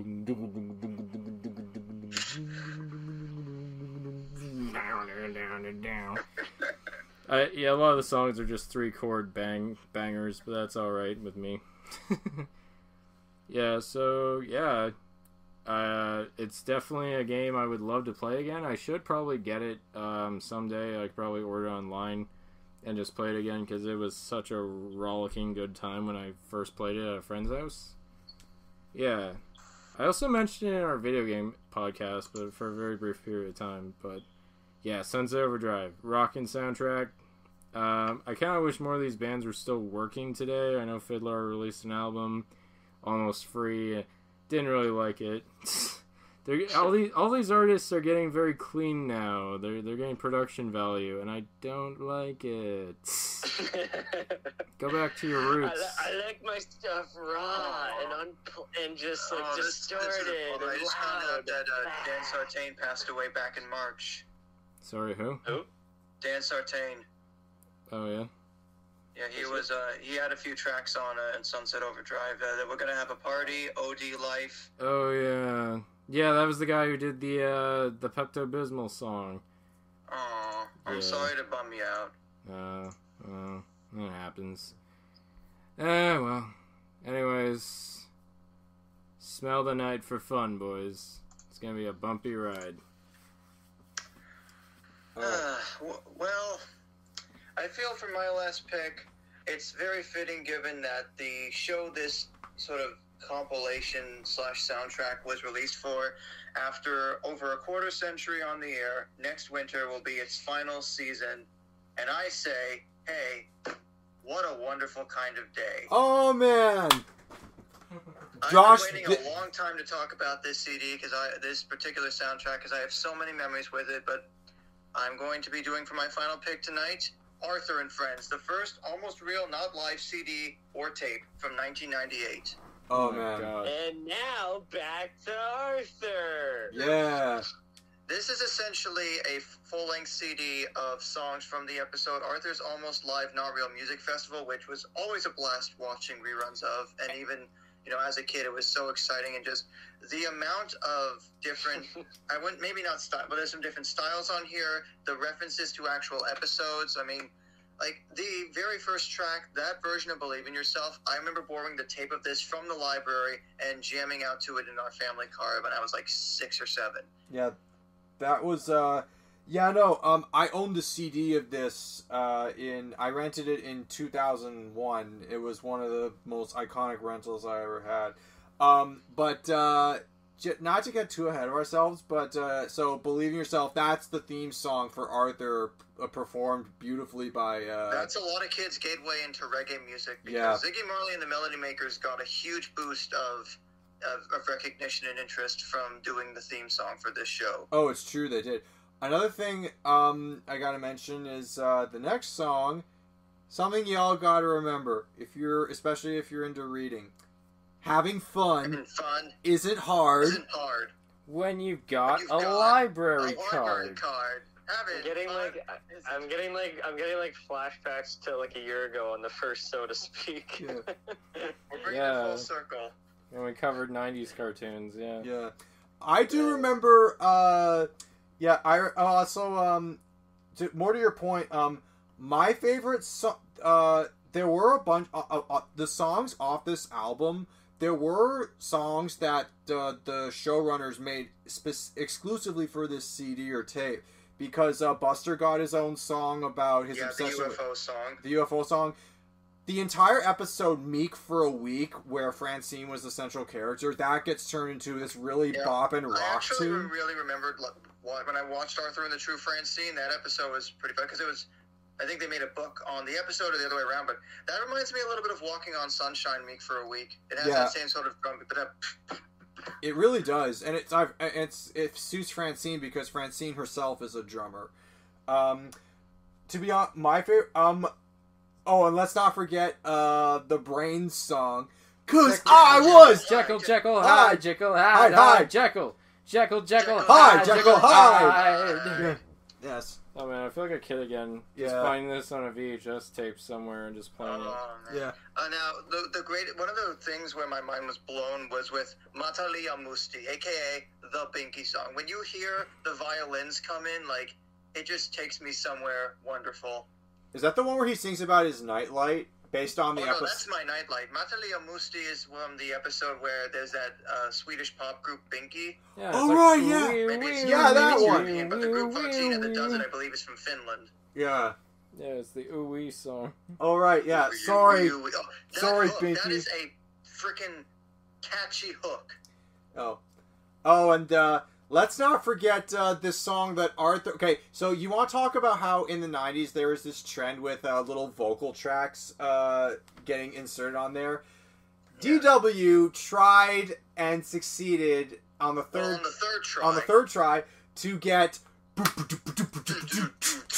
crazy bus, crazy bus, riding on that Oh, crazy bus. fucking Lyle just wants to fucking die, and I don't blame him. This song is trash. Wacky, goony, goofy, spoony. Why do as you know all tire the words? problem because It's always flat on the bottom. Yeah, tell that to the auto repair shops. Yeah. Um, but my nightlight actually, I remember thinking about it. It actually is pretty grand in scope for what's essentially a kid's song. Yeah. It does give Binky a lot of. I also really like the, the reggae tinge of my luck of, of Lucky Pencil, Yeah, that was a good one. and of course, Evan and I can both relate to just the the acapella glory of homework. Just a little homework tonight. Just a little homework tonight. Yeah. I wanna die. I remember. You know, uh, well, he's not singing Crazy Bus again, so you're fine. our third our third grade teacher actually hummed that song one day. God, no, I I'm not. that our- happened. Our third grade teacher hummed that song, and we all kind of laughed because we all knew where the hell it was from. Also, uh, our third grade teacher was nothing like Mr. Rapper. He was the little than. like the, the little poetry cl- poetry club, the little bit of like um spoken word stuff towards the Yeah, the which that was bongo episode. drumming. Uh, uh, my dog Pal does the whole like Arthur trying to make a, the country song about here on planet Smell Schmelfan. fan. Ba that that was uh my dog pal that was basically arthur writes a story turned into a song yeah Yes. several of these epi- several of the episodes got their own song Which speaking of that particular episode, Marnie and I, she actually has a tape with a bunch of like Arthur episodes taped from PBS at the time, and uh, Arthur Writes a Story was one of them. So it was neat to check that out. It also had one of the only real like quote unquote celebrity uh, features with uh, Art Garfunkel singing the Ballad of Buster Baxter, That which was at cool. the time That a was- pretty deep arc in Yeah. the show. yeah no because in in the second to, to give you an idea of arthur in the second season buster literally the character buster just goes to goes to spend some time with his dad, who who is a pilot and is fly and lives in transit uh, in perpetuity. So uh, our, Buster wasn't on the show for like a good season, and then at the beginning of I believe the third season, he comes the episode Buster's back and the Ballad of Buster Baxter. Yeah, they got Art Garfunkel as a moose to basically sing uh, this charming little folk song about how Buster is, uh, you know, this cool guy who went around the world. And world. all the food he ate along the way. Yeah.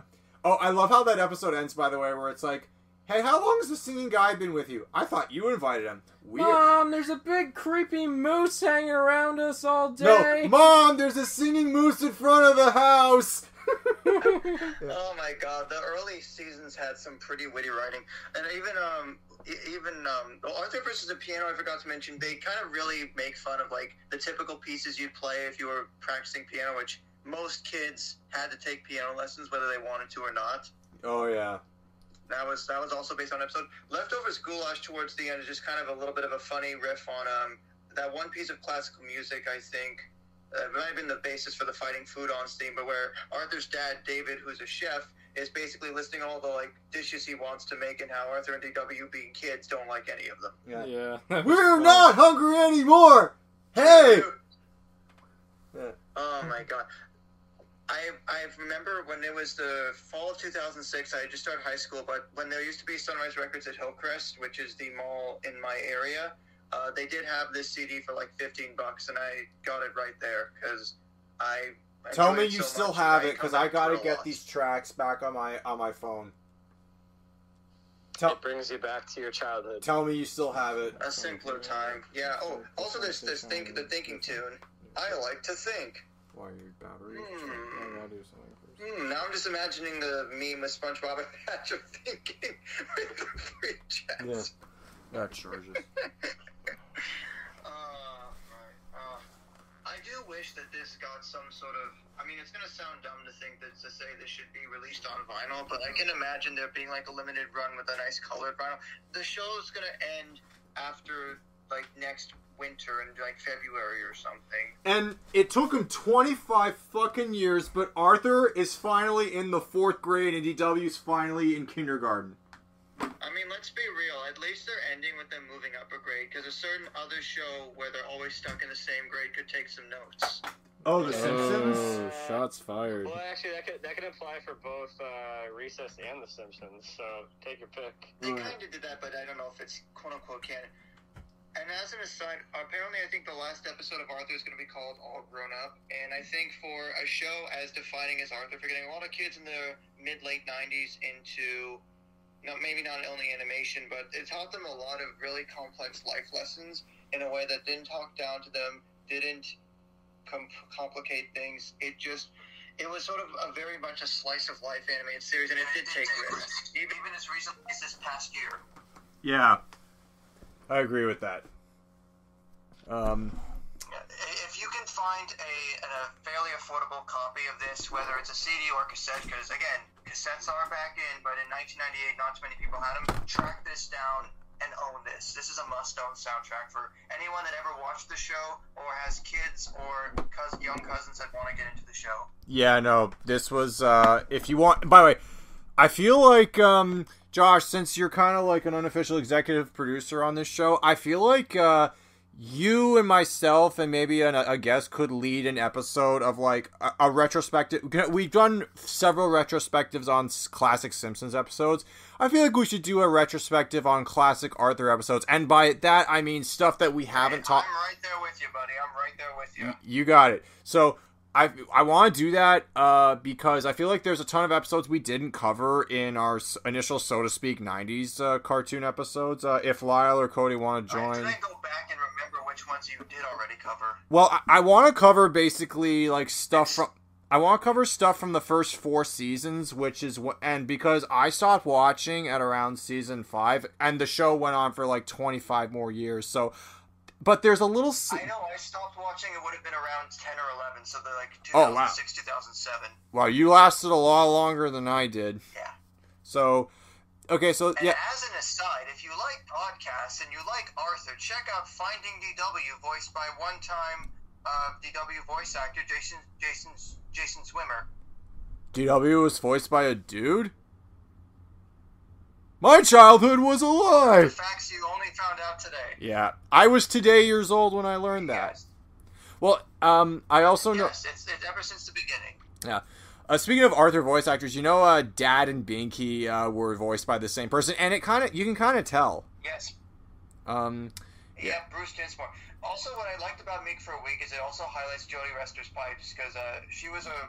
She, I saw her in a bunch of other Canadian shows, some of which may have been seen in the Nostalgia Part 2 episode.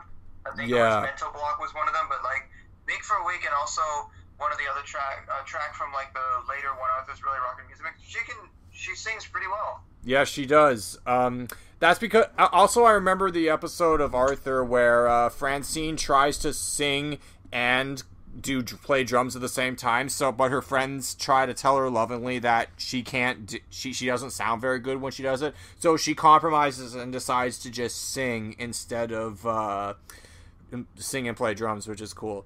Um, but yeah, I know. So that's that's a great pick. Um, for uh, my last pick of the night, I am going to uh, take us back to the 1980s, where um, specifically the year 1986, where one of my all-time favorite movies had uh, got got one of the most iconic uh, soundtracks of the time period. Case in point, Top Gun. I don't. I Yeah. aka the one song from that soundtrack everyone remembers but yeah so back in the 80s kenny loggins was famous for two iconic rock songs made for movies footloose of course and highway to the danger zone Hey, hey, hey! What about I'm alright? uh Caddyshack. All right, yeah, Caddyshack. My bad. So, this is the the soundtrack to Top Gun. Um, how does um you you want to know how uh, certain songs incorporate into this '80s gem? Here's how. So the movie um and and just by the way, full disclosure, uh about, about a week ago, I was on um Ace's podcast. Fil- the films the films unchained podcast please go look that up it's a great show I will send a link for. I'll set up a link for that in the description um, of our podcast, so you can go check it out. But Ace had me on the show for an hour and a half to just talk about Top Gun, the plot. You want to hear me talk about break down Top Gun the way Cody would break down a movie on Pop Talk? Go listen to uh, my episode of Films Unchained where we talk about Top Gun. Okay, so now we didn't really touch upon the soundtrack on that show, but here's what I am going to say about the soundtrack to Top Gun. Um, I love Danger Zone. Uh, in a something I I've never seen this before, but Danger Zone plays three times throughout the movie, and I am not quite sure if that's a good thing or a bad thing. Um, but uh, it- whatever the case, Danger Zone, awesome rockin' tune. There is one other. The only other. Uh, I'm. Uh, this might actually be a little hot take. Um, Kenny Loggins made two songs for Top Gun. He made Danger Zone, which everyone knows, and Playing with the Boys, which uh, is sh- played in the iconic shirtless volleyball scene. Um, so that song I actually think is slightly better than Danger Zone. Uh, it, it's just a, it's just the perfect song when you're you're at a true story. Um, Lyle and I used to go to Wonderland with friends. Um, well, we still do, but we, when we would go to Wonderland with friends, and I would go meet up with them, that was the song I would always play on the way to Wonderland, and when I would get on the bus and go back home, leaving Wonderland. Playing with the boys, awesome song for a summer day where you're just out with your friends. It's a great tune. Uh, there's also my, my other favorite my other favorite song on this album is Mighty Wings by Cheap Trick, which you hear an instrumental version of it in one of the flight scenes, but the full version is of the song plays out the movie in the closing in the credits. Uh, great song by Cheap Trick, a song that no one that isn't talked enough about in my opinion. Uh, underrated. Uh, there's also um, Teena Marie's uh, "Lead Me On," which plays in the bar scene in the bar scene, and then there's also "Hot Summer Nights." Now, talking about old songs, uh, the reason why there are a couple of older songs in the in the movie is because they wanted to give Maverick, you know, some character to show like what kind of music he grew up with uh, at the time. So there are three classic songs from before the '80s in the movie. There's uh, "Great Balls of Fire," which Cody talked about on uh, when he discussed "Stand by Me." There's "Sitting on the Dock of the Bay" by Otis Redding, which it is a really Classic. Yeah, no, that's a classic. And then there's also um, Another classic. You've lost that loving feeling. Whoa, that loving. Which leads to one of the most iconic karaoke scenes in movie history where the whole bar full of all these naval men just breaks into song singing for this one woman. It's so beautiful. Um, there are a couple of other songs uh, off the off the soundtrack that uh, are only played uh, very briefly. There's uh, Destination Unknown, and then there's uh, a Loverboy song. Yeah, there's Yeah, a Ruby Soho. Ruby Soho, and then By there's Rancid. yeah, and then there's also uh, a Loverboy song, "Heaven in Your Eyes," um, which plays like very briefly in uh, one of the scenes where Goose and Maverick are just chilling, waiting for Goose's wife. But uh, the I I forgot to talk about the love song of the movie.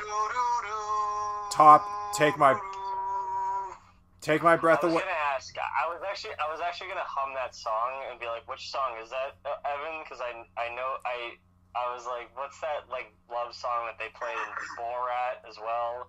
Yeah. I know that's in Top Gun. It was the song. the song one. was. I've only that that that song is "Take My Breath Take My Breath Away" by Berlin was the love theme of that movie. It plays uh four times it, it, throughout the whole movie, um, which may seem a little excessive, but it was the '80s. You know, you could get away with that kind of cheesy stuff, and um, but um, yeah, no that that's uh that song has been in several other movies. It it was in Borat, you say. I remember it being Yeah. featured very briefly in Ocean's Eleven too. Remember when uh, the guy is running out of the casino and he gets gunned down at the entrance? When they're going through that montage of people who try to rob casinos and stuff and they failed.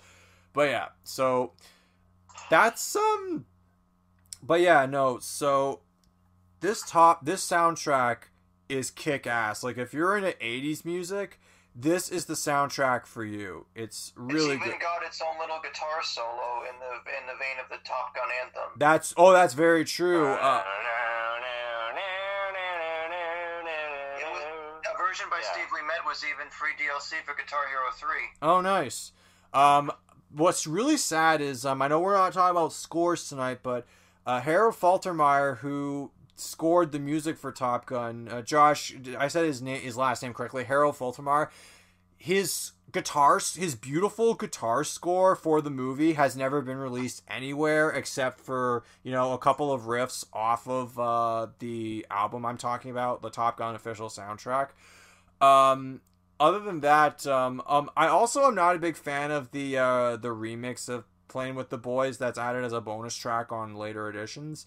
But other than that, um, the soundtrack for Top Gun, like I, it's one of the most iconic '80s soundtracks you'll ever hear. Uh, it's a great tune. It, it's a great set of tunes, and uh, it made a lasting impression on me. Like, if you ever want to go fast, if I'm ever like in a car, like on a road trip, where you gotta go fast. yeah, yeah, no, that's um, that just songs that I songs that songs that I uh I grew up with, and um, it's kind of what got me into '80s music in the first place. Yeah, um, that's really all I have to say. Uh, is I'm What's just interesting is they added a few songs in the 2006 deluxe edition. Um, yes, Can't fight this feeling. The final countdown. Nothing's gonna stop us now. wow, those songs weren't even in the movie.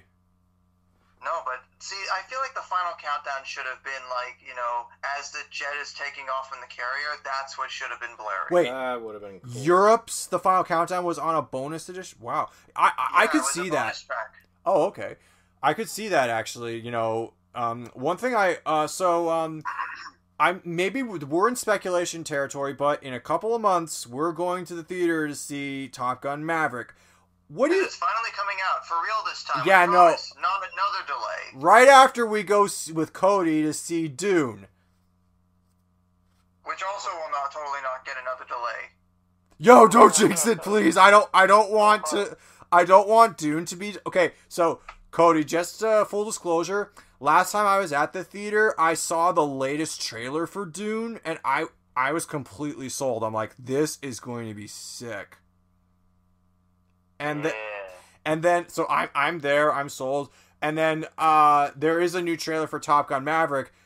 Please, God, local governments in charge of making restrictions, please do not shut down movie theaters again. I really want to go see Top Gun Maverick. I want Cody to see Dune, and I want us to see Spider-Man No Way Home.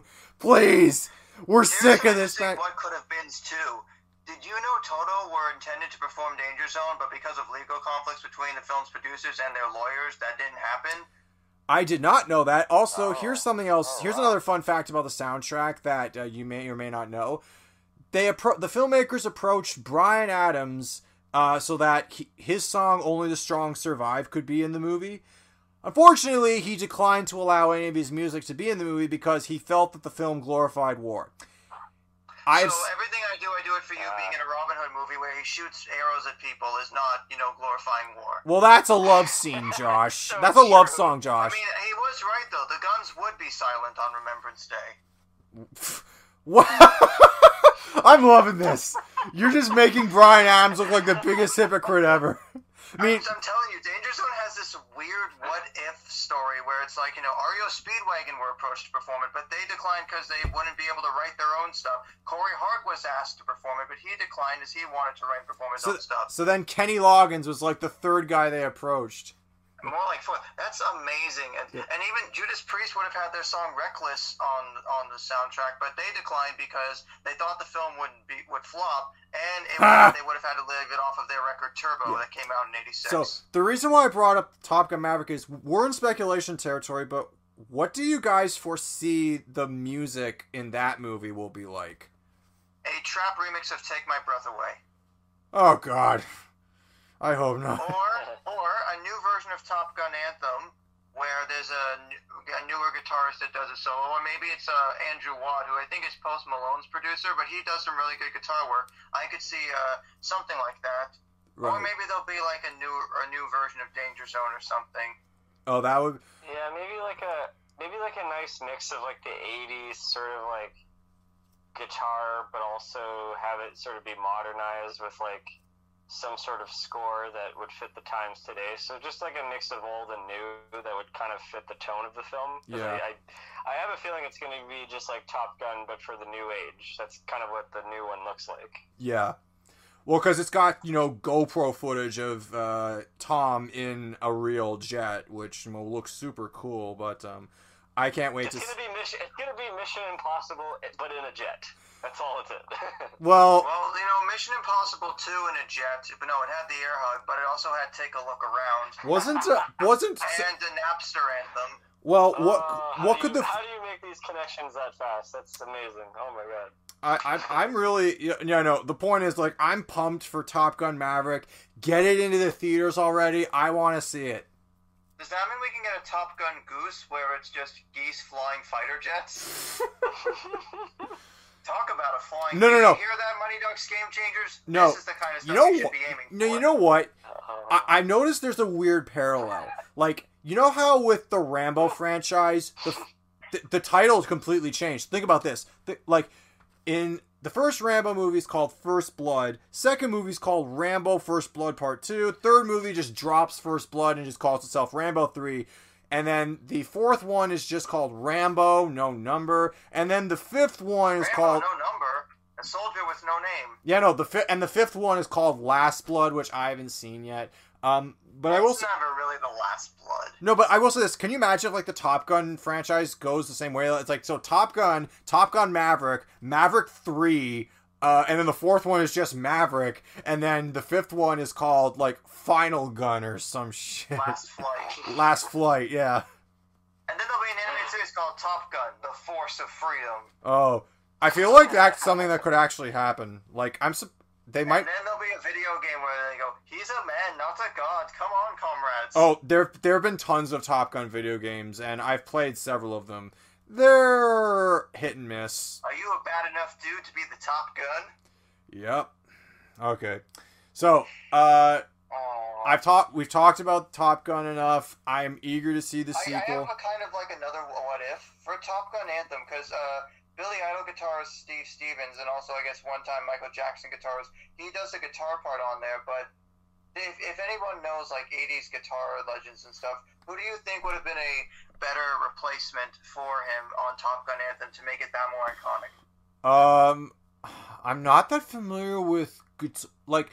I, I see, Lyle. Maybe you can attest to this because I'm honestly not that familiar with uh, guitarists. Or Cody, maybe you can attest to this, especially from the eight. Like I, I'm, fami- Uh, I'm I'm somewhat familiar with bands, but Maybe, not. uh, uh, what's his name? Uh, Mark, uh, Mark, I uh, Mark Dire Tremonti? What's his name? Oh, Mark Mark Knopfler. Wow, that would actually be really interesting because Dire Straits material is a little bit more jazzy and and laid back and minimal. I I would love to see like a coffee house version of Top Gun Anthem with Mark Knopfler. Oh, That's cool. what, no, Mark Knopfler would do a great job. Yeah. Yeah.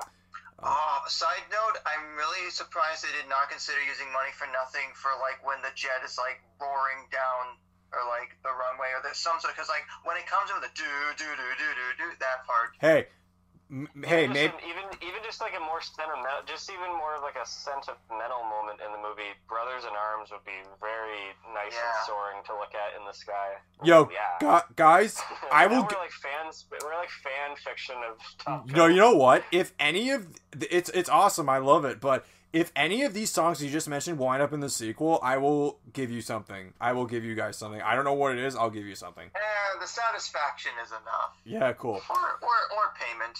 Anyways, so, uh, Cody, what's your last pick of the night? There you go, Evan. We both talked about our favorite '80s movie. Bingo, and its soundtrack, and its respective soundtrack. And Awesome. Top Gun was its name, Mo. Okay, Cody, what do you got? This, so, so is this soundtrack going to be your wingman? uh, uh, yeah. Thank you. Uh, yeah. well, boys, I think we've uh, delayed long enough. Let's close out the night with soundtracks. Okay. With what, with what, what could possibly be one of the greatest soundtracks to any film ever recorded. And we're talking so guys, about. Let's go. Let, let's go back to the summer of 1978 at the last day of school, and let's start jamming out to some classic, classic 70s rock. And of course, I'm talking about the album off of the Richard Linklater hit "Dazed and Confused." School's out for summer.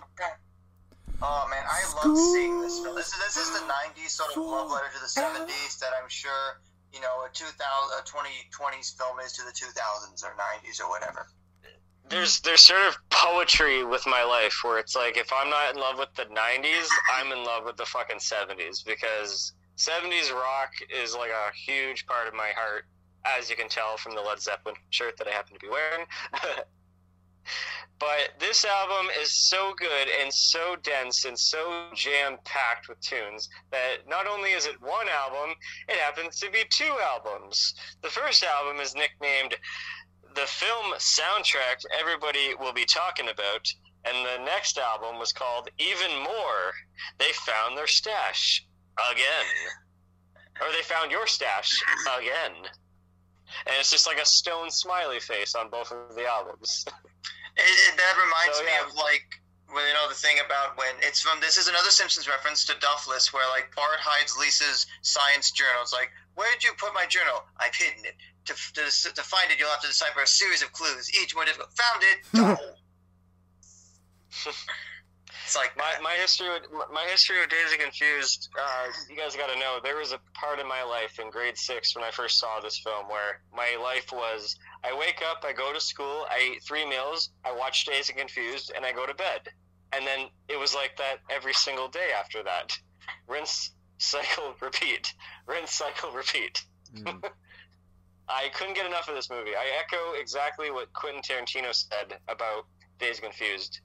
Is that he said every time you watch this film, and it can be like every once a year or once every other year, it feels like you're back together with some old friends. Like it is quite possibly the best hangout movie Aw, of it's a all metaphor for us. Aw, beautiful. There's two things that you do with Dazed Confused. One, you hang out with these characters, and two, you listen to the soundtrack. And three, And much like the- and maybe not so much. Yeah, exactly. Yeah, it's simple. Um, the much like the Stand By Me soundtrack, again, diegetic or non-diegetic, I have no idea what songs are supposed to be fit into the context of the film, or if there's characters playing that from the radio. Because there's actually a couple of moments that I noticed where it is coming from the radio, and all of a sudden it mixes it into just the actual score, or not the score, but just within the film itself. It's really strange, and they do it vice versa sometimes too. I mean, Jesus. Any movie that begins with Sweet Emotion by Aerosmith and then ends with Slow Ride by Foghat. I mean, two of the greatest fucking rock songs of all time. Like, there was a, um, there was a old, in Liv- or not an In Living Color, there's an old Chappelle show sketch where Dave Chappelle and uh, John Mayer were trying to prove that white people dance automatically to the sound of an electric guitar. It's true. Yeah. If you play that, if you play that riff in, in sweet emotion of,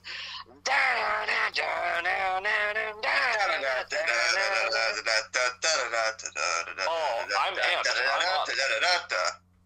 it just gets me up, excited, just motivated. It's just Crazy. happy to be living life. Like I, I, I just feel so happy that I can listen to a song like that anytime it comes on. Like I'm not kidding. But Jesus, name dropping here. Here we go. School's out by Alice, Alice Cooper. Tush Alice by ZZ Top.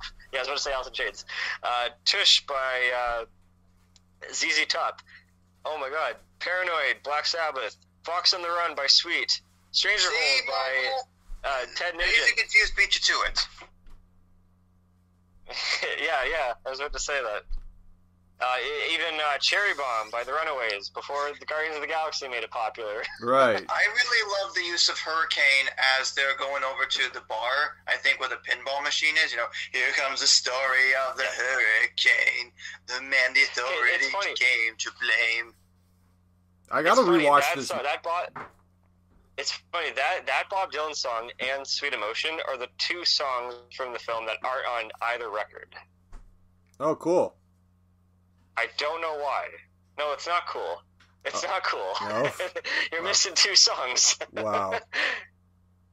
it feels incomplete, so you got to watch the movie and then you got to hear like more of the songs. But I don't know why they exempted those two out. Oh, You okay. got Low Rider by War. Yeah. And also, why can't we be friends from them too? Yep, yep. That played in the part where the girls were getting the initiation. Yes, that's I, I like. girls. I like Dazed and Confused because it's a Richard Linklater film, much like School of Rock, without the massive length. But also, again, it's a movie that even in the early '90s was trying to comment on like the harshness of you know finding your way in high school with stuff that I don't even think would have been done at the time the movie came out in terms of like 90s high school, but especially in looking at in the 2020s, looking at something that's supposed to portray the 70s. Hmm. Yeah, that's that's that's a lot. Yeah. Yeah, yeah. Uh, rock and roll all night by Kiss. There's even uh, maybe uh, Ed- or uh, sorry, Josh, you can probably clean this up for me. But is uh, Highway Star by Deep Purple is that in the first Rock Band or is that in the demo? It's in the is first in one. the first rock band on the disc.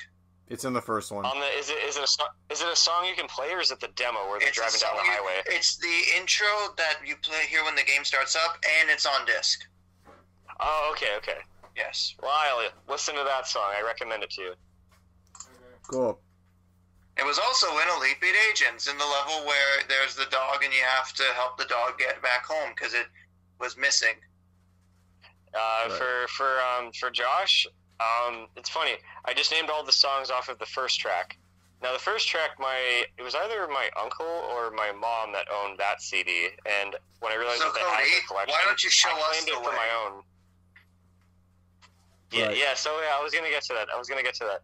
Um, so the first tr- the first album, one- it was either my mom or my uncle that owned it, and I just kind of claimed it after I realized that one of them had it, and I loved the film so much. And then for my, either my birthday or for Christmas, they got me the second album, so I had both of them. So I was so happy.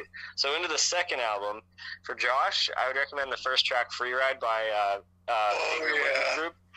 Come on, take a free ride. Oh, yeah. Love it. Uh, oh, Evan, No More Mr. Nice Guy by Alice Cooper. Oh yeah. I'll check it That's a out. good one. Also, I love. Yeah. I was in the right place, but it must have been the wrong Another time. wrong time. I was in the right place, but nothing But I'm- was I- wrong I- time. Something about the right By, speed, but by Dr. be Joan, yes. Dr. John. I actually, rest I. Dr. John, I recommend that to all of you guys. Right place, wrong time. Okay. Uh, s- a, a great, a great song off of the second one is uh, "Summer Breeze" by Seals and Crofts. Yes, I would hear that all the Yes. time on like I think Sirius X on the bridge when I'd be driving with my dad. That's a really nice warm summery song. Oh, very nice song to play in the summertime. Not only do I gotta run get, like And then to end off the second disc, we have of course Happy Gilmore's favorite Lynyrd Skynyrd song. Oh yes, Tuesday's Gone with the Wind. uh, you know what? Uh, And uh, my yeah, go ahead, go ahead. I've got to get. I've I, I I bought a copy of this movie. I've only seen it once. Watch it. I have no. I've seen it once. I want to watch it again now. Like I really Watch it want. again I with will. Lyle. How With many Lyle. times have you Ah, seen it, okay. Lyle? Sure. How many times have you seen it, Lyle? Uh, three times. You seen it three Uh, times. uh, Oh, just uh, three times. Oh, wow. Yeah. Do you, do you remember any tracks off of it that were noteworthy, or? Uh, you mentioned them all. He did. Yeah, you mentioned it. there's two more. There's two more. So when when I mentioned Foghat with uh, Slow Ride, they also have another great song of it. Uh, I just want to make love to you. Really kick-ass rock song. I think it's a Willie And- cover. And then last but not least, a song that kind of brings me back to just hanging out with my parents. Uh, Josh just mentioned it. It's the live version of "Show Me the Way" by Peter Frampton. That's a great Awesome. one. I It's hear the they live. gave that away it's, with it's, it's the live version of the song, The not live the studio version. album. Yeah. The live is the better one, absolutely. Yeah.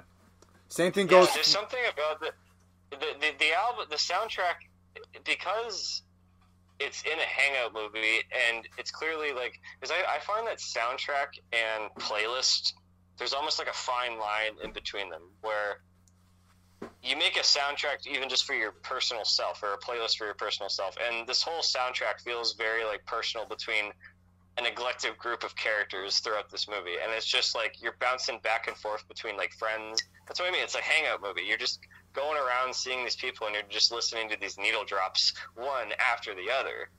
And i think it just ties kind of nicely to just like growing up you know just again with my parents that grew up in you know they're they're they, they were born in the 70s and they grew up with this music and they showed me and it i don't know it, it's it really just brings me back and uh it ties to that love for 70s rock and roll and I guess. it, it, it definitely with, I- with both with both the first album and the second album, I, I it is absolutely my favorite soundtrack Yeah. of all fucking time. I guess your parents. You could say they showed you the way. Yes, Right. Josh just made that joke. Oh shit! Sorry. No, I was saying, can you show us the way? Can you show us the Uh, I, I think I watched this in the last couple of years, but uh, okay, I'm going to try and recontextualize Matthew McConaughey's character's quote to make it a good thing, even though it's not really. But that's what I like about soundtracks. When I get older, I, I get they older. stay- they, they stay they the sound same. the same. They sound the same. They Actually, sound no, the that's not true. They sound different. You see, it's hard to make that good, but um, yeah, I. It, and even as a film, the fact that it was a vehicle for so many, uh, like it was a launching ground ground for a lot of actors and actresses in the early mid '90s. Yeah, it really Yeah, was. You might yeah, say yeah, it, it, it yeah. has a lot in common with the View Askewniverse. Ah, that's true. Yeah, you had uh, like Mia Jovovich, you had Ben Affleck, you had. You Uh, had Batman chasing people with a bat. Yeah, we had, had Amy It was a in paddle. here. It had Yeah, was uh, a paddle, it had a Mark bat. from Rent. Same. There was uh, Beck's wife. yeah. Uh, let me see here. Uh, yeah. Also, wait, no, am I thinking of this? Oh yeah. So the guy that played Pink, I think his brother is yes, his twin brother was in Mallrats. Yep. Oh, cool. Oh, Jason London? Yeah, yeah. Yeah, Renee, you got Renee Zellweger in here, Parker Posey. Wait, Renee Zellweger. She's in Yeah. She's Confused? Yeah, she played Nessie. Yeah, she was. Oh, that must have been a really small part. It was. Really? Okay, wow. Interesting. I just learned something. what the hell?